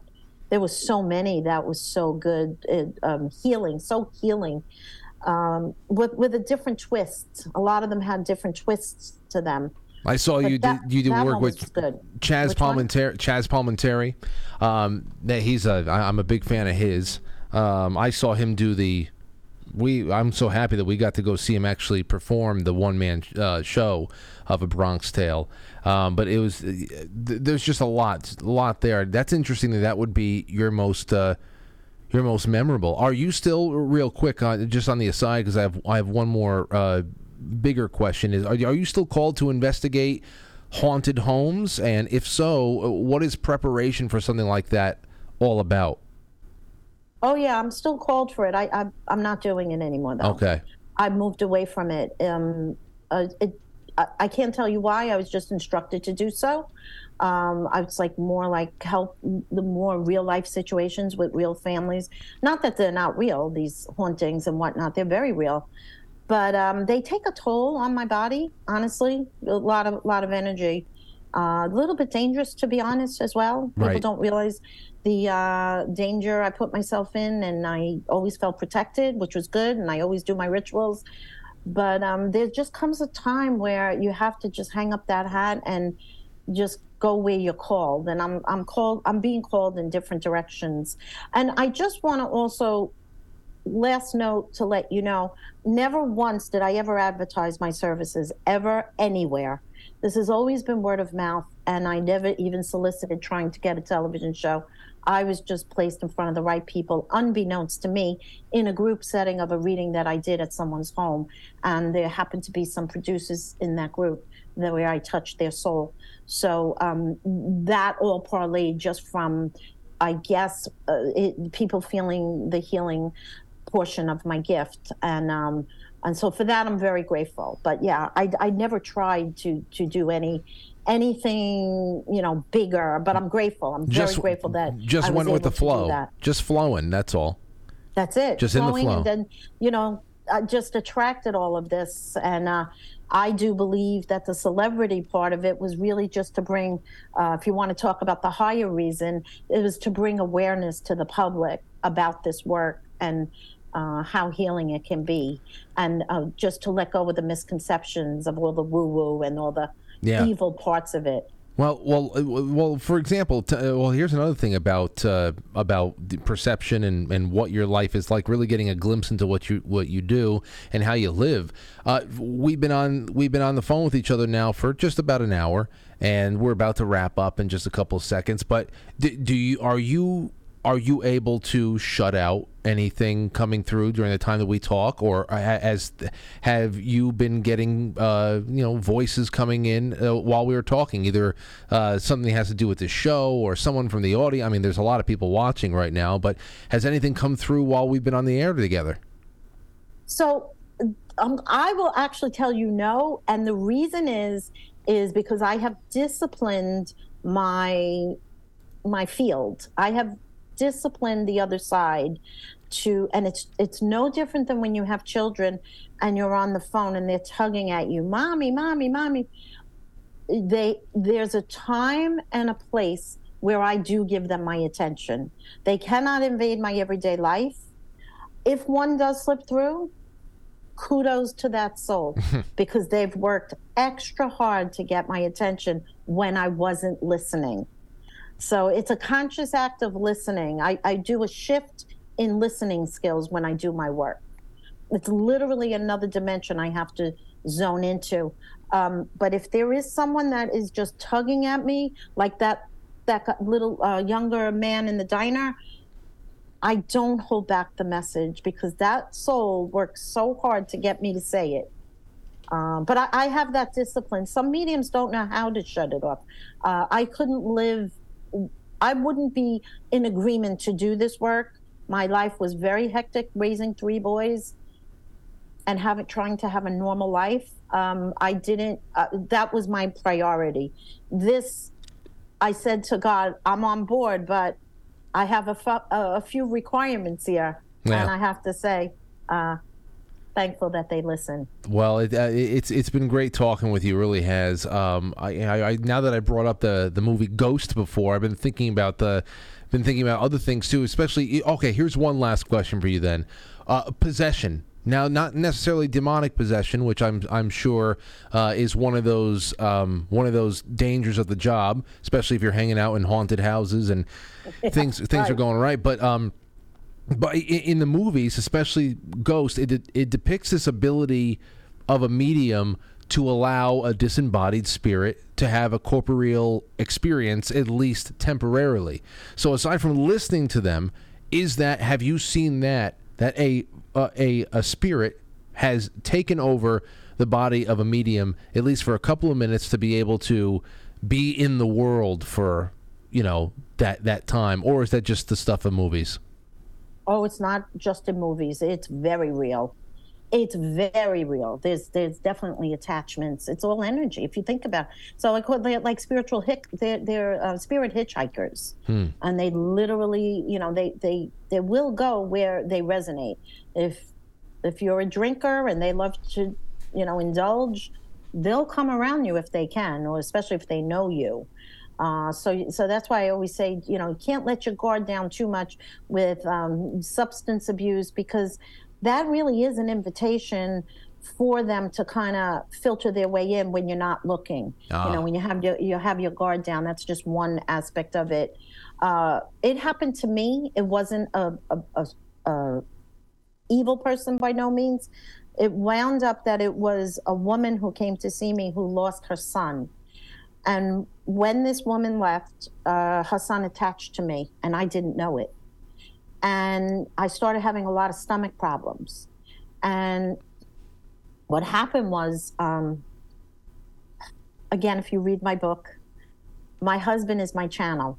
That's a whole nother. That's a whole nother story. But I learned to put my husband under altered states, and the spirit guides talk through him. And one night, my spirit guide came through and spoke through my husband in his sleeping state, and told me that um, this little boy. I, I, my question was, why? Why do I have these stomach issues? And they said that this little boy, mom came to see me. She was from Connecticut. Um, I got all the details, and that he chose to stay with me because I was a mom of boys, and he felt comfortable with me. And his mother was in such grief. I also learned that she passed over. And I'm like, well, why is he still with me? He he said he needs to go find her, or she has to come and get him. And um, so I did this like this work with this with the guy to come and get him, and I, I don't even know who the lady was. I don't like. I just know it from the spirit guide who told me. But I read so many people, and long story short, there was a time where I just felt like they reunited, and uh, and then I'm pretty good. I'm like, all right, good. So Uh-huh. they attached to my solar plexus. Um, not an evil little boy, felt comfortable with me, wanted to connect to his mom, came through. I didn't feel a threat, so I probably didn't put on the heavy protection at that reading. Just a little magnetism is all. Yeah. Yeah. Yeah. Yeah. So it's a like does attract, and um, you definitely can have spiritual hitchhikers. Uh, one word of how you know that something might be with you is uh, mostly if your mood changes in a, in a, in a moment's notice, out of nowhere, and you you had just maybe entered the room with someone else, or you just got on a crowded train, and your mood changes all, all of a sudden you're, you're either picking up on someone else's energy or someone's trying to kind of merge into your energy. I don't know. So- the, the, the train alone would be a, a- enough to change my mood in a, in a Me drop too. drop Me of a too. hat. Me- So yeah. anyway, Well, I gave you that. I gave you that visual because of the, the movie Ghost. Yeah. Oh, that's right. Get off my train. Uh, Right? Anyway, Kim, uh, KimTheHappyMedium.com. A uh, lot, a lot of work for people to, to sift through. I, I hope that we get to speak again one day down the line, hopefully in studio. But uh, if there's anything else you want to plug before you go, I have your link inside the episode description so people know where to go to to to, to go through to everything because you've got everything here. You got your, uh, your your events, your stores, your books, the YouTube, the blog, everything is there. Um, anything you want to leave us with? everything is there. I am working on a third book. Uh, probably have a, quite a few more books inside of me, uh, but I'm working on a book of the ethics and dangers of mediumship. Okay. um, because people like everyone wants to hang a shingle outside and call themselves a medium and i am not about that i take this work so seriously i have mad respect for the spirit world and the gifts that they bestow on us and we really have to use them with integrity and i want to teach uh, people how to do that Well, there you go. There's a lot of questions that I just asked tonight. The answers will probably be in that book as far as ethics and the dangers and the pitfalls. But uh, it, it was a really wonderful ride tonight, Kim, and thank you for spending so much time with us. frank thank you you're a great interviewer i really appreciate it i had a blast Okay, great. Well, we'll keep in touch then. Have a good one and send my best to your husband. thank you i will you take care Be well.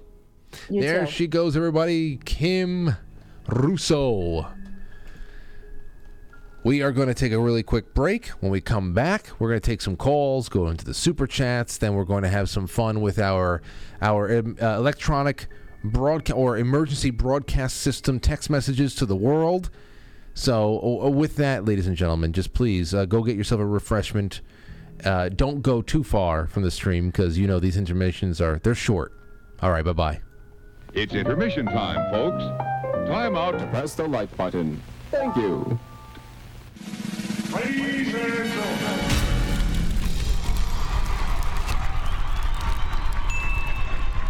Welcome to intermission. We'll, we'll be right back.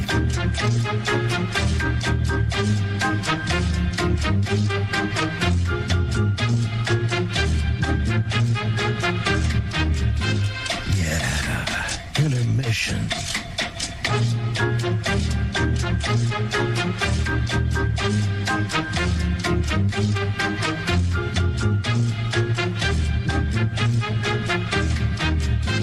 Yeah, intermission.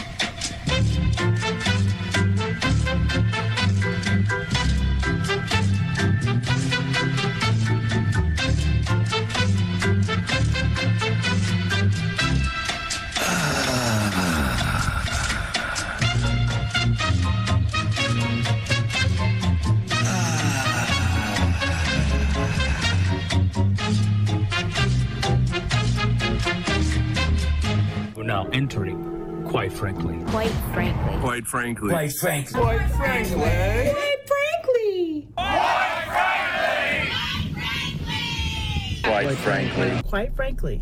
Quite frankly. Quite frankly. Quite frankly. Quite frankly. Quite frankly. Quite frankly. Quite frankly. Quite frankly. We all support, quite frankly. Not quite. Quite frankly. Let's go, Brandon. Quite frankly, in Roma, Italia. Quite frankly, you're going on Frank's show tonight? I want to get a Coke. Can I get a Coke? So everybody watch, quite frankly, with Frank.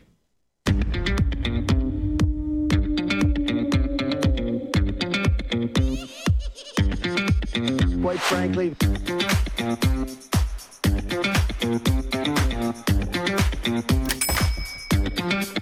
How dare you?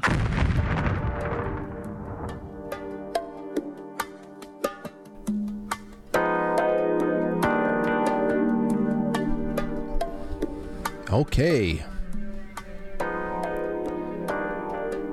It's October. Getting close to settling on some things, including a coffee, a quite frankly coffee provider, and all that. So that's all coming up. We have a lot of different things that are that's going to be. We're going to be uh, ref- just flushing out the whole merch, the merchandise section with uh, with brand new stuff. Hopefully in time for the holidays. That would be smart of us if it if we did. Um, but anyhow, let's get to some super chats. Robert Sarnes, this is all on quitefrankly.tv powered by Foxhole. If you have not signed up at Foxhole, which you can sign up right through the chat room, pilled.net. It's all the same thing. Pilled and Foxhole is the video provider um, over there on Pilled. It is as independent as it gets, and I have invested so much faith in it, and actually, it's just a necessity. You don't know if it if it sinks, it swims. I don't know, but all I do know is that the freedom we needed to be able to build up the network, the ideas that we have for the network that are still still developing slowly but surely. We have the themes, we have very responsive programming afterwards, after each show, and in the uh, and over the weekends. But we're getting to a time when we're going to start having more live in-house programming guest broadcasters, things like that, to continue to build up the network in the way that we envision it for the future. Um, this is a, a, a network that is really made possible by Foxhole. You know, we tried it on DLive. They they peed in our Cheerios. Uh, Theta was once a, an idea, but you know, by the time they took us off of that uh, that encoder, that was very complicated. Um, obviously, the there wasn't that much time before Theta went away. This is this is our home, and I hope that you guys uh, become a little bit more supportive of it because your support and your usage is only going to drive any kind of you know uh, feedback that Matt and everybody else over there at pilled.net need to make it more stable, more responsive, and you know everything you ever wanted to have in a in a social media platform. So that's what I'm getting behind right now. Robert Sarnes on Foxhole, thank you so much. Sean Joe, thank you. Dark Heart Hemi says, shot over the bow. Mayorkas is announcing the onset of martial law. Take it from there.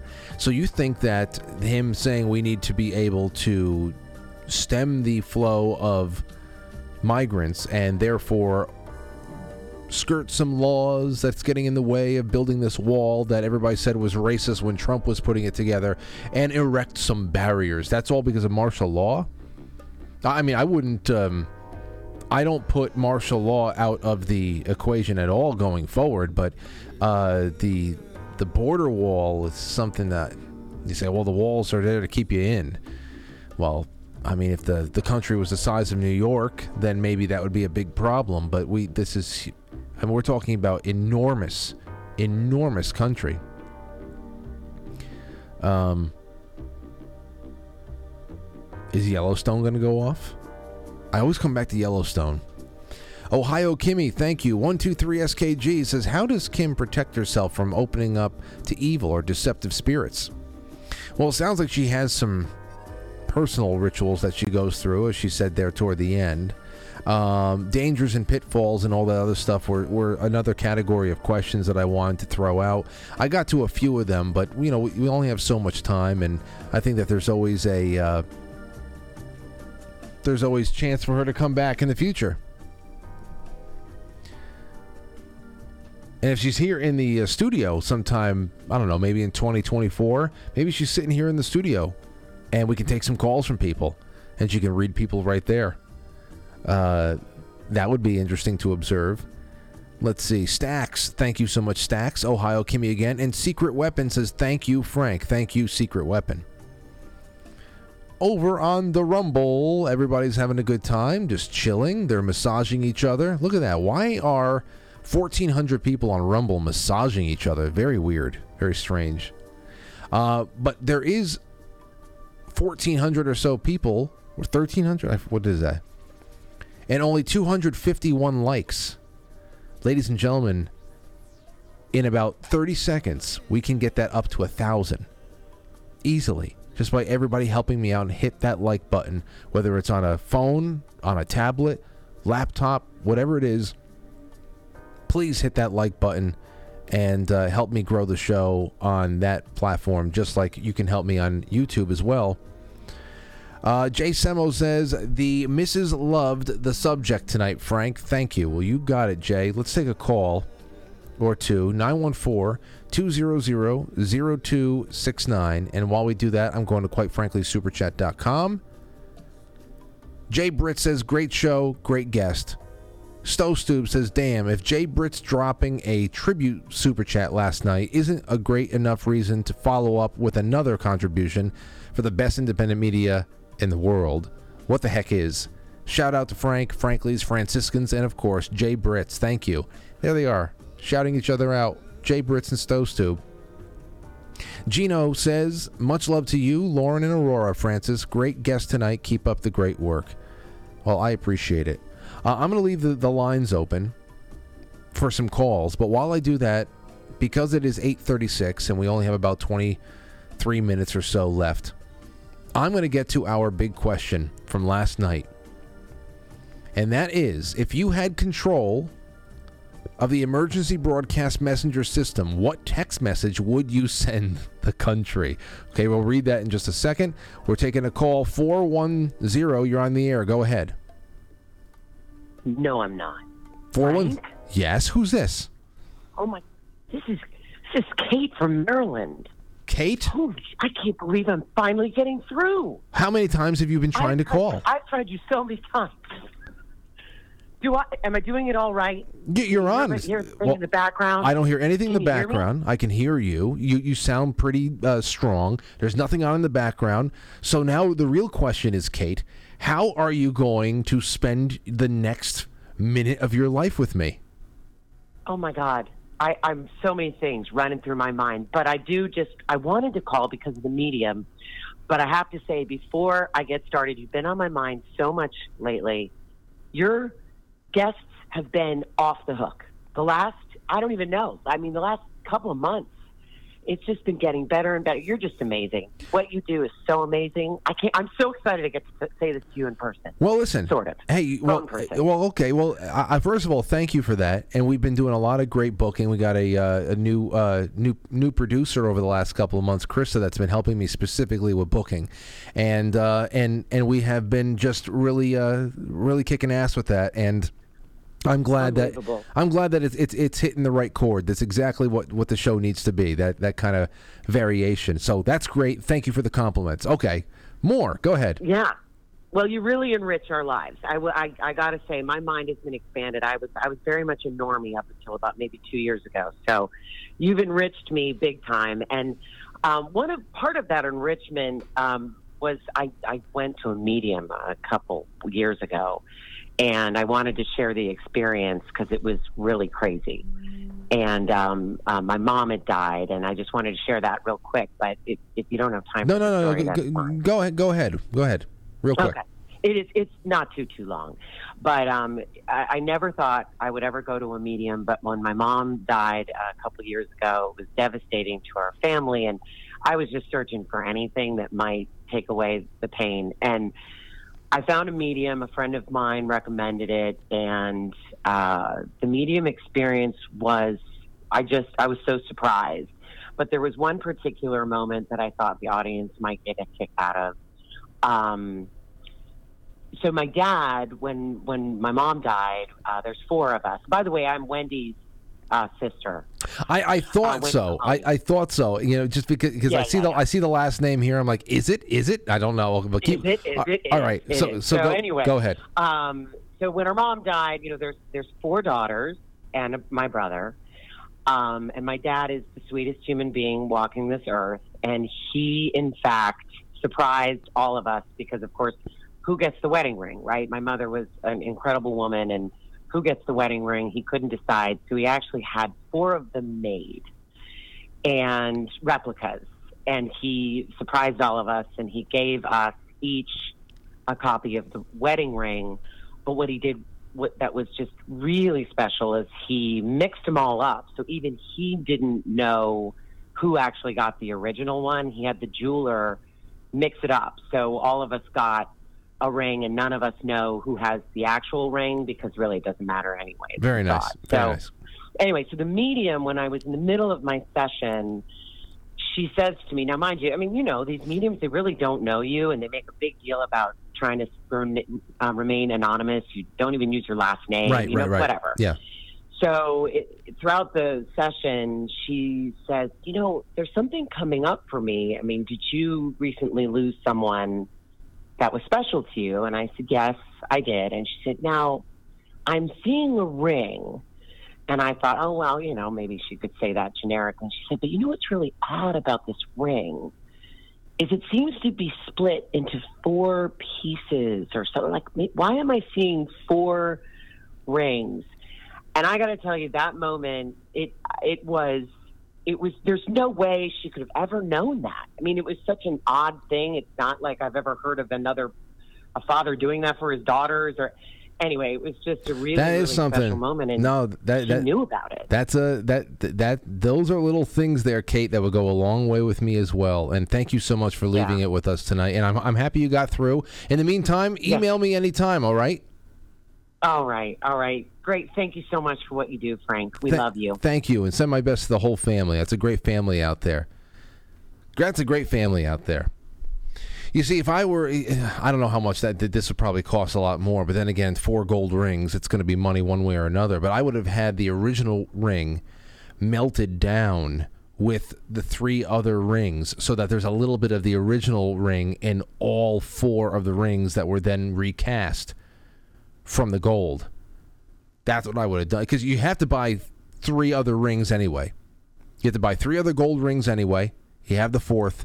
I would have them all melted down into the same in the same kiln there and then just recast.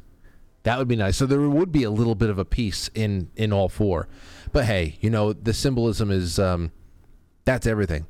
All right, here's some uh, emergency broadcast system messages. Ready? Here's the first one up. Uh, it is uh, it is from Road Trip. National alert! Congratulations, Starseed. Your NESARA check for one trillion dollars has been deposited into your Ple- Pleiadian bank account, accounting for the intergalactic inflation. This amounts to seven hundred dollars USD. We will proceed with burning everything without a blue roof. Love, JFK Jr. wow. Whoa. There's a lot of boxes checked off there. I'm sure that there are a lot, a lot of 64 year old people out there that were very excited when they got that one. Okay.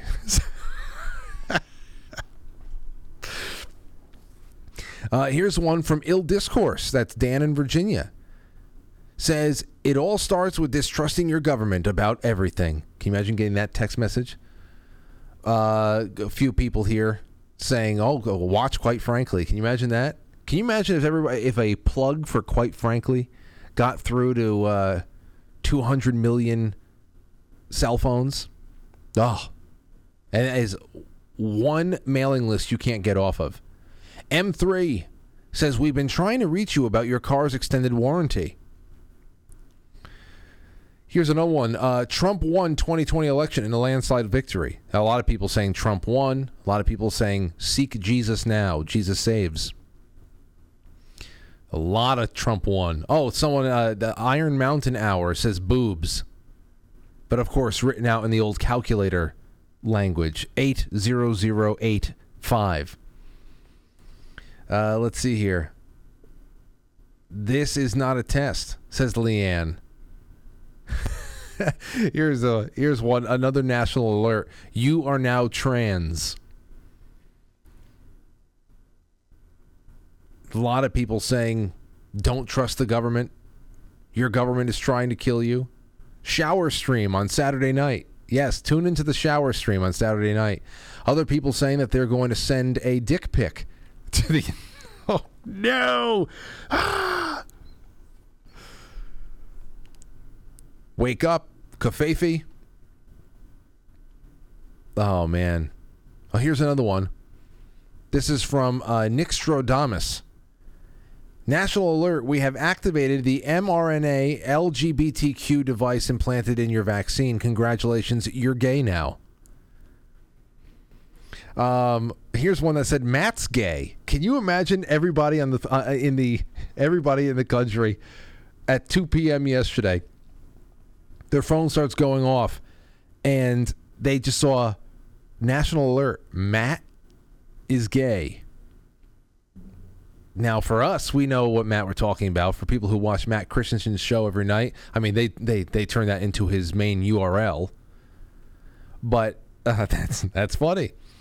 Meow. Let's party like it's 1999.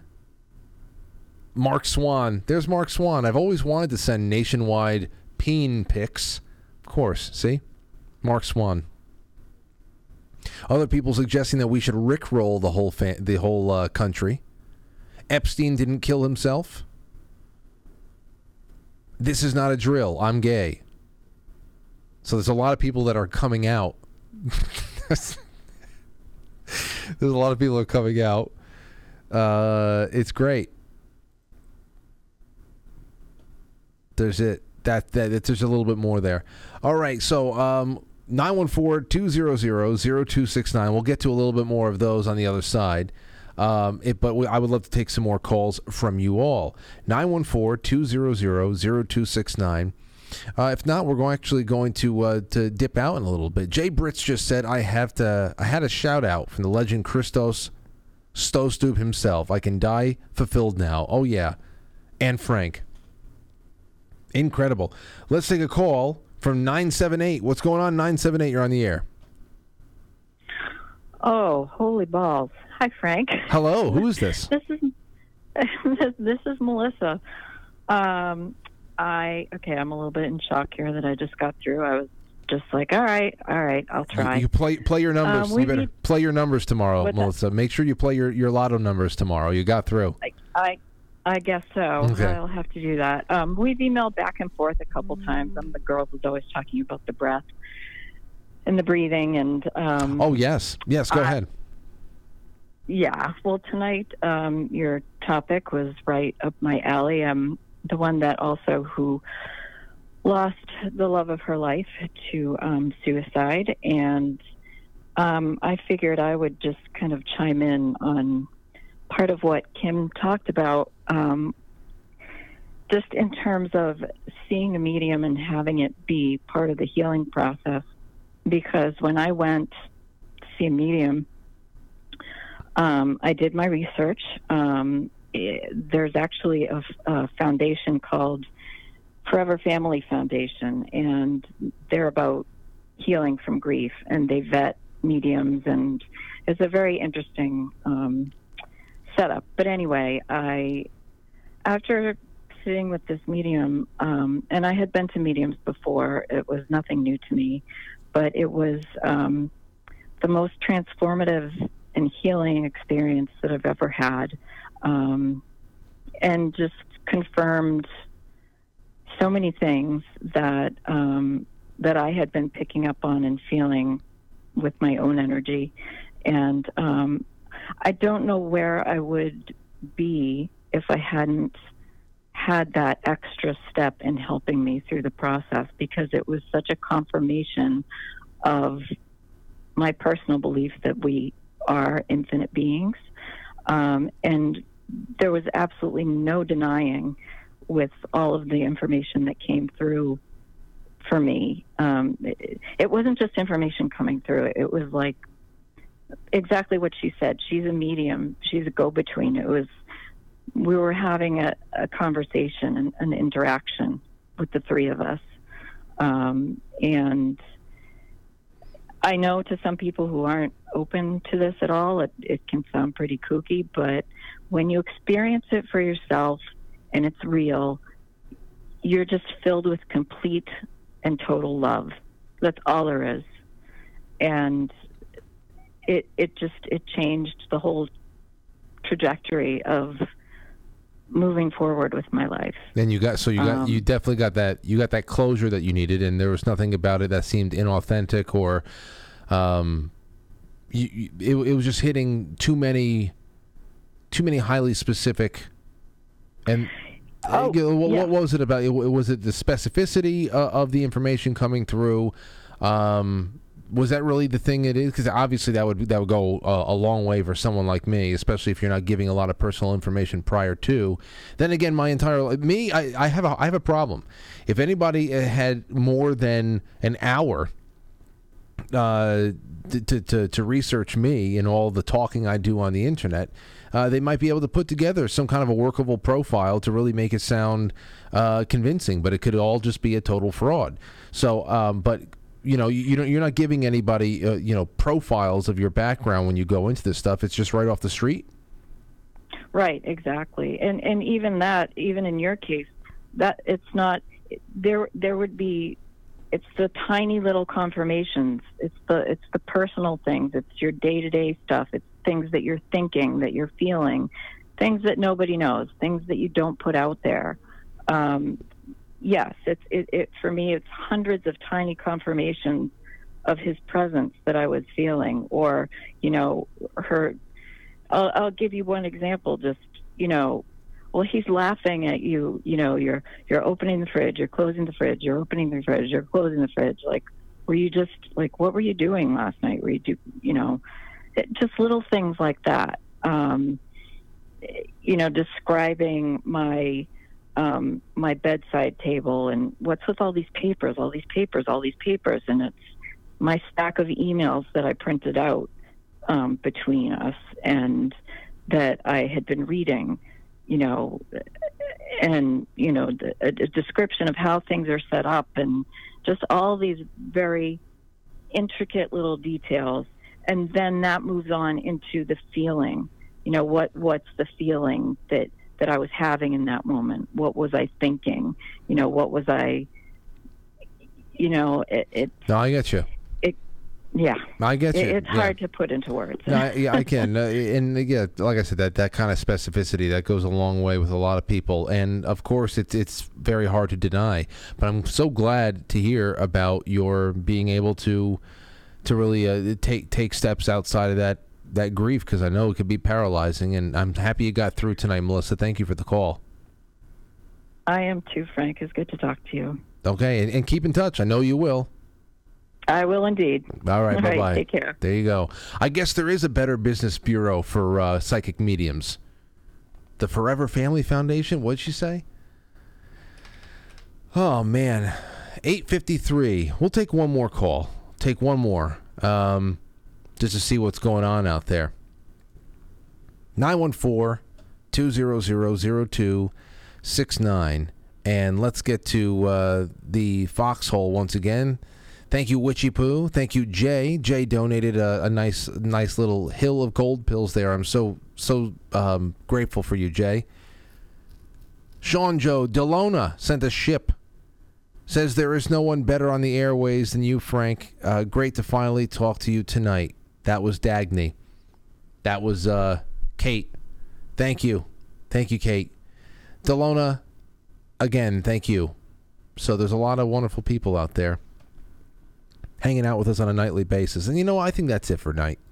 That's it. And tomorrow is um, is Friday, and it's going to be a good one. And I have a lot of things that we can do. A lot of things.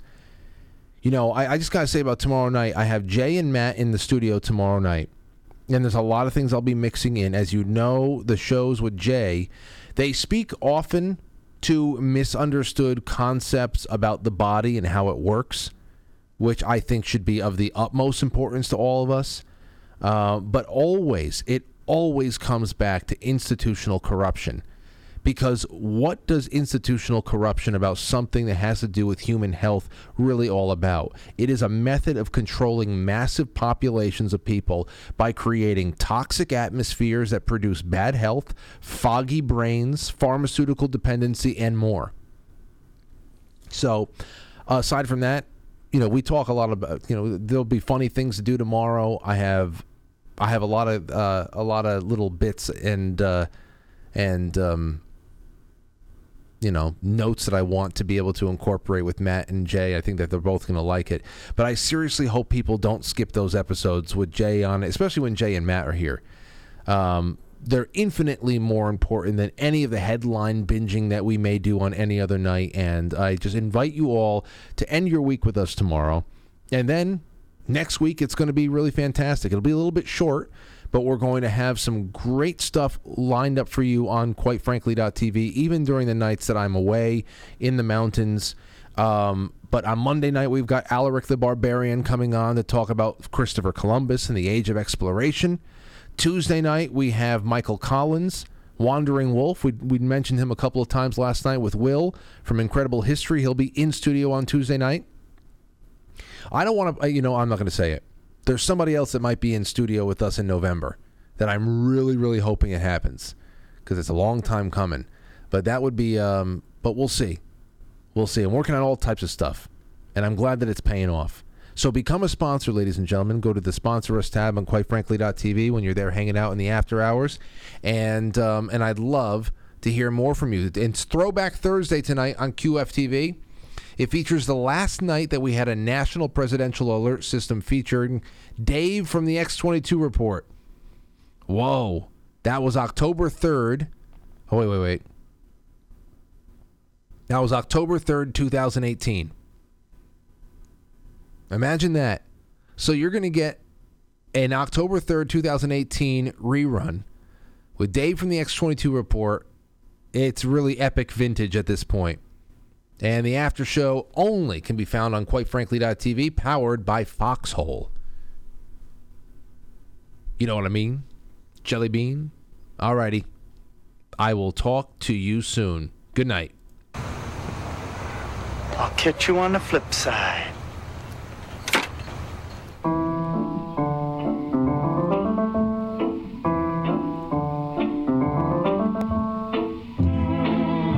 Frankly, is filmed before a live studio audience that are just so sweet smelling and sexy. Man. And thank you to our super chatters, Jay Semo, all alone, all by his lonesome, on uh, Rumble, but then Jay Brits, Stostube, Gino, the Sentinel from Theta. Well, that was from the other night, but thank you, Sentinel, again. Gino, Stostube, Jay Brits, and to all of our wonderful friends on Foxhole. I'm releasing the scratch-in right now, and I will see you all in the chat room because there's uh, all types of great stuff about to kick off in the after hours. All right. That's it. Oh my gosh, and thank you, Todd Fife, for a wonderful donation over there on Rokfin. I'm just seeing that right now, Todd, but I love you. I'd never leave you out, baby. Good night.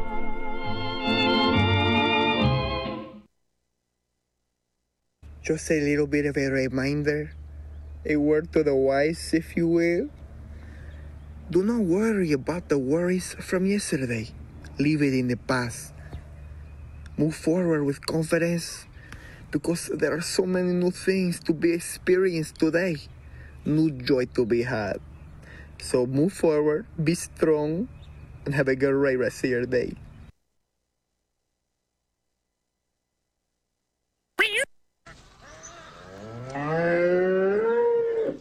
Will you shut up? No.